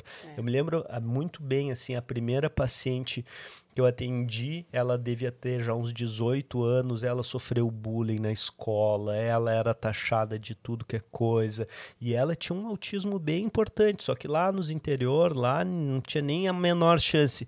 O dia que ela teve um diagnóstico, aquilo foi super libertador para aquela pessoa, porque ela disse: "Nossa, agora eu entendi quem eu sou e agora eu sei por que que eu era tão diferente Vai de todo mundo". ferramentas para É. É, e isso, melhorar. é, e isso é um benefício né, da tecnologia, porque agora ele consegue acessar conhecimento de, de vários lugares e, e, e não só dependendo do médico da cidade dizer para ela. É, muitos recursos terapêuticos, então, hoje, metade das terapias que são realizadas no Instituto Singular, por exemplo, são via Skype, são online para crianças e famílias que moram em outros estados, não só para quem está em São Paulo. Então, ele pode, pode procurar, né? é, informações, que bom que ele está vendo e- a gente aqui. E nesse sentido, o diagnóstico, eh, me lembrei de outro, outra paciente, também mulher, eh, com trinta e tantos anos, passou num concurso público federal, foi para Brasília, trabalhava lá e morava ela e 30 calopsitas num apartamento. Então, no trabalho, havia muitas queixas porque ela ia com a roupa cheia de cocô de calopsita. E eh, ela teve um benefício muito grande de ter um diagnóstico e de ter uma adaptação do trabalho dela e das pessoas entenderem que ela via o mundo de uma forma muito diferente, então que precisaria haver uma flexibilidade do meio para aceitar ela. E no, no lado dela, ela também aprender um pouco mais sobre as pistas sociais e em- se flexibilizar um pouco mais de entender que aquilo de ela ir cheia de cocô de calopsita era um negócio que era aversivo para as outras Sim. pessoas. Então o diagnóstico eh, tardio ajuda muito as É. pessoas. E a virtude sempre está no meio termo, né? No, no caminho do meio. Um pouquinho entende de um lado, o outro Sim. que cede de outro, e assim É que conseguimos a- o todos. lance da libertação, eu acho que é uma questão muito. é, não, não, não- não posso dizer por lugar de fala, mas eu fico imaginando o lado emocional disso, Uhum. que é quase que assim: se eu não tenho problema nenhum, então eu tenho obrigação de me adequar, Uhum. né? Se não tem nada de errado comigo, por que é que eu não consigo fazer É. o que todo mundo faz? Imagina A partir do pressão. momento que alguém vem e diz, não, é diferente com você. É. Então agora eu posso. Agora eu tenho quase que uma autorização É. social para ser quem eu sou. Então é, é um, é um lugar muito delicado que não dá pra gente tirar isso das pessoas, né? É A gente isso. estava falando até aqui agora sobre o ego do pai e da mãe, que, que por ele não quer dizer pro filho. Então, se for por isso, pensa então nesse lado, né? A criança precisa dessa. Tô chamando de autorização, mas é nesse sentido. Tipo assim, ok. Tá, tá todo mundo entendendo que você tem uma necessidade diferente, um olhar diferente, uma percepção diferente. Perfeito. Você não Cris. precisa se encaixar. né? Perfeito. Perfeito. Faz por ele. Quanto né? maior o ego, maior o sofrimento da pessoa em qualquer situação. Claro. Isso é, né? É. Vai pro próximo aí? Opa. Passa. Pode, claro. Mesmo, é o Dani? Ah, que legal. Pessoal, como eu disse no outro vídeo, arte foi muito importante no meu tratamento. Olha que a minha lindo. psicóloga me apresentou a Lindo. arte-terapia, isso foi fundamental na minha regulação emocional. Para levar essa experiência para outras pessoas, eu criei uma marca de arte-terapia com mandalas voltada para adultos, chamada O Lado Obscuro do Arco-Íris. Nela, eu uso a linguagem visual das mandalas para ajudar outros autistas e pessoas interessadas em autoconhecimento a expressarem as suas emoções de uma forma lúdica. Confira no Instagram em arroba o lado obscuro do arco-íris. Ah, eu quero enviar uma mandala de presente para a doutora Maíra, para a Yas e para a Cris. Que lindo! Perfeito, Dani! obrigada. A gente quer sim. Lindo. ó. Cara, eu amei. Fantástico, É, eu arroba também, eu o lado também quero obscuro seguir. do arco-íris, é O isso, lado Vitão? obscuro do arco-íris. Boa. Vamos Ah, mostrar? Meu, que lindo! Que Nossa, linda arte, né? mandala ajuda geral. Nossa, no, animal. é, mesmo pacientes no CAPS. é, nossa, eu me lembrei de uma paciente que nada a ver, tinha ansiedade e ela se encontrou fazendo mandala. É. Então, mandala serve para muitas Sim. pessoas porque ajuda Olha a lá. colocar o foco, né? É verdade. Olha, que, que, lindo. genial, né? Quer dizer, não é Mandala qualquer interativa. cérebro que tem uma ideia dessas, Exato. né? É um super cérebro. Que legal!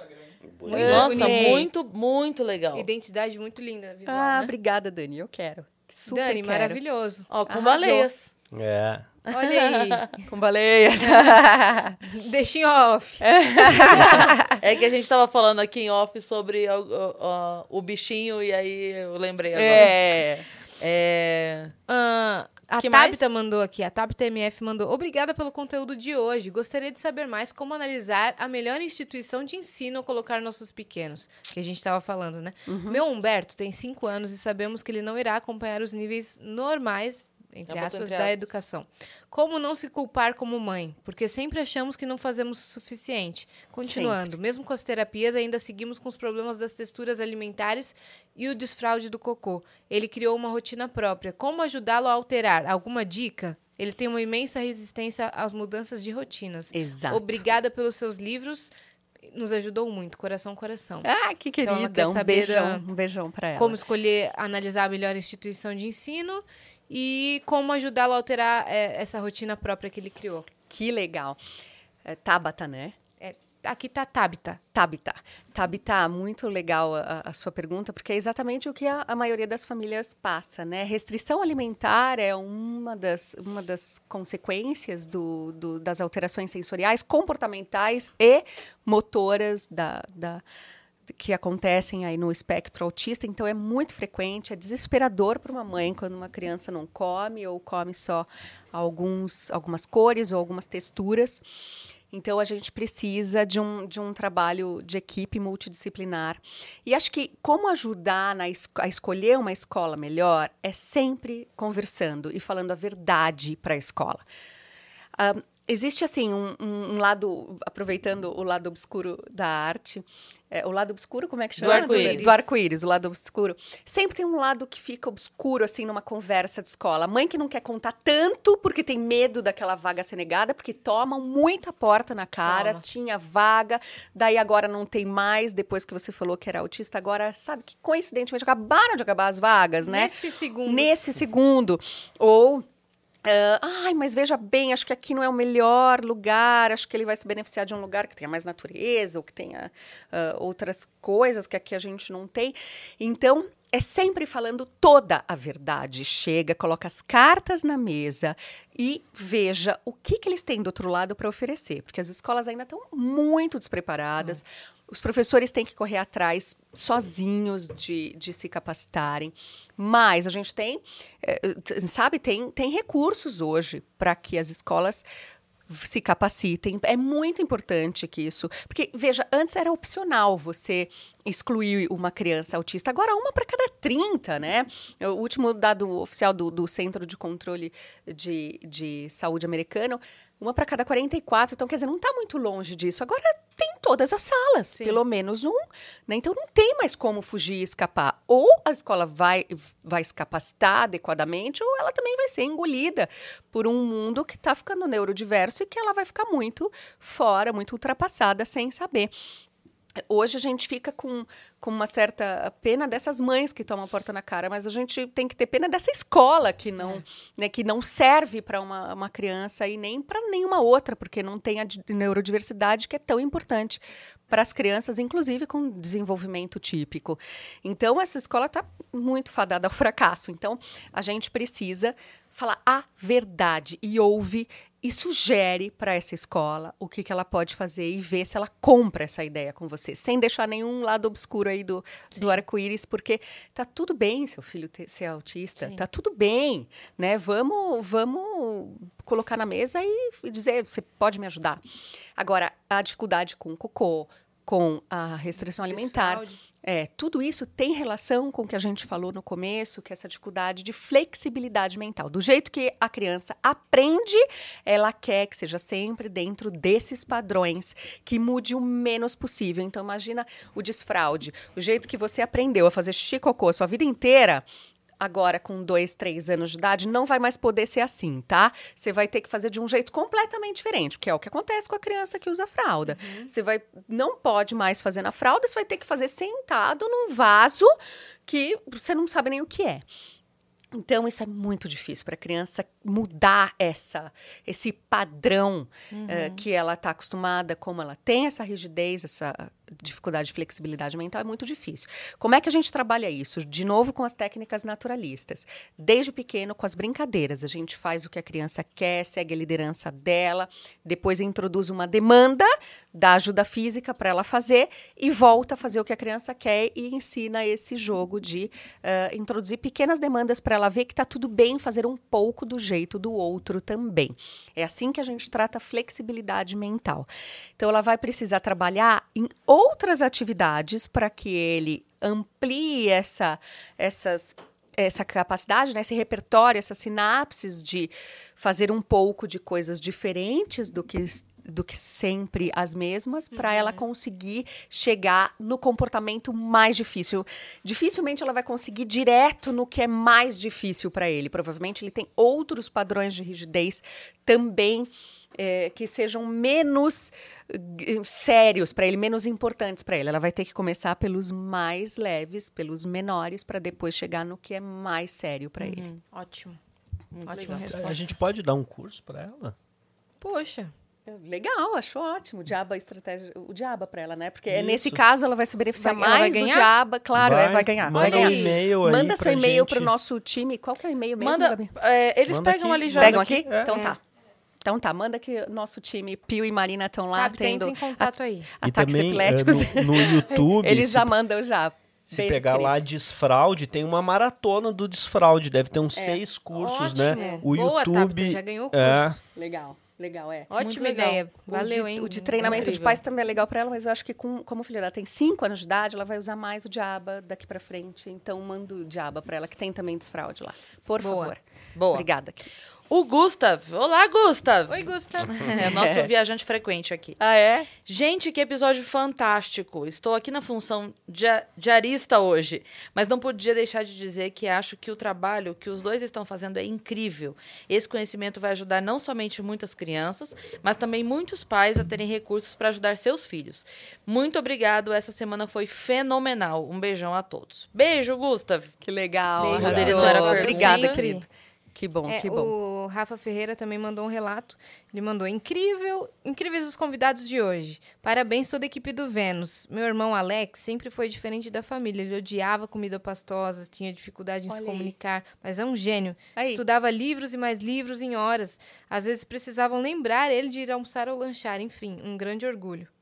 Rafa. É, vários sintomas do espectro autista Olha aí. também. Olha só que interessante, né? Várias pessoas começam a identificar familiares ou a si próprios. Sim, que legal. Um grande Acho que foi tudo, mesmo, né? Rafa. Foi tudo aqui da Foi tudo. plataforma. Boa. Que show. Gente, muito obrigada por vocês terem vindo. Ai, a gente que agradece. Foi um baita incrível. papo. Vocês Nossa, são, foi vocês muito são incríveis. Muito importante. A gente Muito. comentou isso hoje, ontem, vou repetir hoje, que assim, é, é muito legal a gente ter a oportunidade de ter o espaço e trazer o conhecimento. Para quem É. tem o conhecimento e de repente não tem o espaço, a gente se junta e chega na terceira ponta do triângulo, que é quem precisa Exato. da informação. né? Contem com a gente super, não só com a Nossa. gente, mas com o nosso time todo, porque por trás de tudo isso tem uma galera trabalhando muito. Sim. Aliás, minha sócia Nath é sua fã, sua fã. Manda um, número be- manda beijo manda pra Nath. um beijo Nath, enorme por pra. Nath. Sim, minha irmã também, Milena, é fã. e- Beijo Nath, pra Milena. Quando tiverem pra cá, É. fala pra ligarem, falarem com a Dani, virem Legal, o conhecer, estúdio, tá? legal, legal. né? Muito E obrigada a gente vai fazer um intercâmbio, que eu vou falar pra minha filha conhecer lá o instituto. Nossa, eu vou Sensacional, lá. hein? Sensacional. Daí faz um manda tour lá. por tudo, conhece, que ela Sim. tá nessa agora. Ela começou o estágio hospitalar agora, que ela ama. Ah, é muito legal. então ela tá também. nessa agora, já tá de Aham. jalequinho, Ai, toda se achando. Que legal. A gente, eu comecei essa pergunta, né, do que, que sua filha tinha interesse em trabalhar, porque eu tô, a gente super precisa de pessoas que queiram trabalhar com autismo, e- porque não é fácil encontrar pessoas que tenham um conjunto de coisas que a gente gostaria no nosso time, assim, Sim. né? Sim. Pessoas que tenham esse cuidado, essa empatia, que tenham interesse em estudar e aprender. A gente ensina, cara, só precisa ter boa vontade, Sim. ter, ter amor, Sim. ter, ter paixão pelo que faz. Então, com certeza, ela manda ela lá. Ela faz ela uma visita, vai- de repente, de agora até se formar, já vai fazendo os cursos que tem lá na Isso aí, plataforma. isso aí. Já vai se inteirando. E vem pro time, com certeza. sensacional. Arrasou, adorei. Deixem é, o Instagram de vocês, o canal no YouTube, que seu canal também é recheado de conteúdo, né? Tem, tem mais de também. 500 vídeos lá. Podem maratonar, que dá pra aprender muita coisa por lá. Vocês fizeram um videocast também, né? Videocast Vários no mês de abril, assim. sim. É, Maíra Gaiato, que é Maíra, Maíra com, com y, Gaiato com I e um T só. Uhum. E o meu Instagram é o mesmo. E o do Rô é DR, de Dr. Rodrigo Silveira. Aí. Rodrigo Silveira. Obrigada por essa chance. Ah, sim! E do Instituto Singular, né? Que é arroba Instituto, Singular, é Instituto Singular. Instituto Underline Singular. Boa, Vai estar aqui, tudo ó, aqui na descrição do o vídeo, Ah, tá? obrigada, A arrasou. gente deixa tudo aqui. Tem o Isso livro, aí. vai sair mais um em breve, tá bom? É, então isso aí. acompanhem muito. Isso. Você que ficou Show. até aqui, se inscreve aí lá no canal do. Se inscreve aí lá, não dá, né? Se inscreve aqui no canal do Vênus, deixa o like nesse vídeo, compartilha esse conteúdo pra todo mundo que você conhece e também nos sigam em todas as redes sociais, arroba o Vênus Podcast. Boa. E segue a gente também nas nossas redes pessoais sensuais. Cris Paiva com dois S e As e Assine. Segue Tá a gente lá. Um beijo, Beijo. e até mais. Beijos!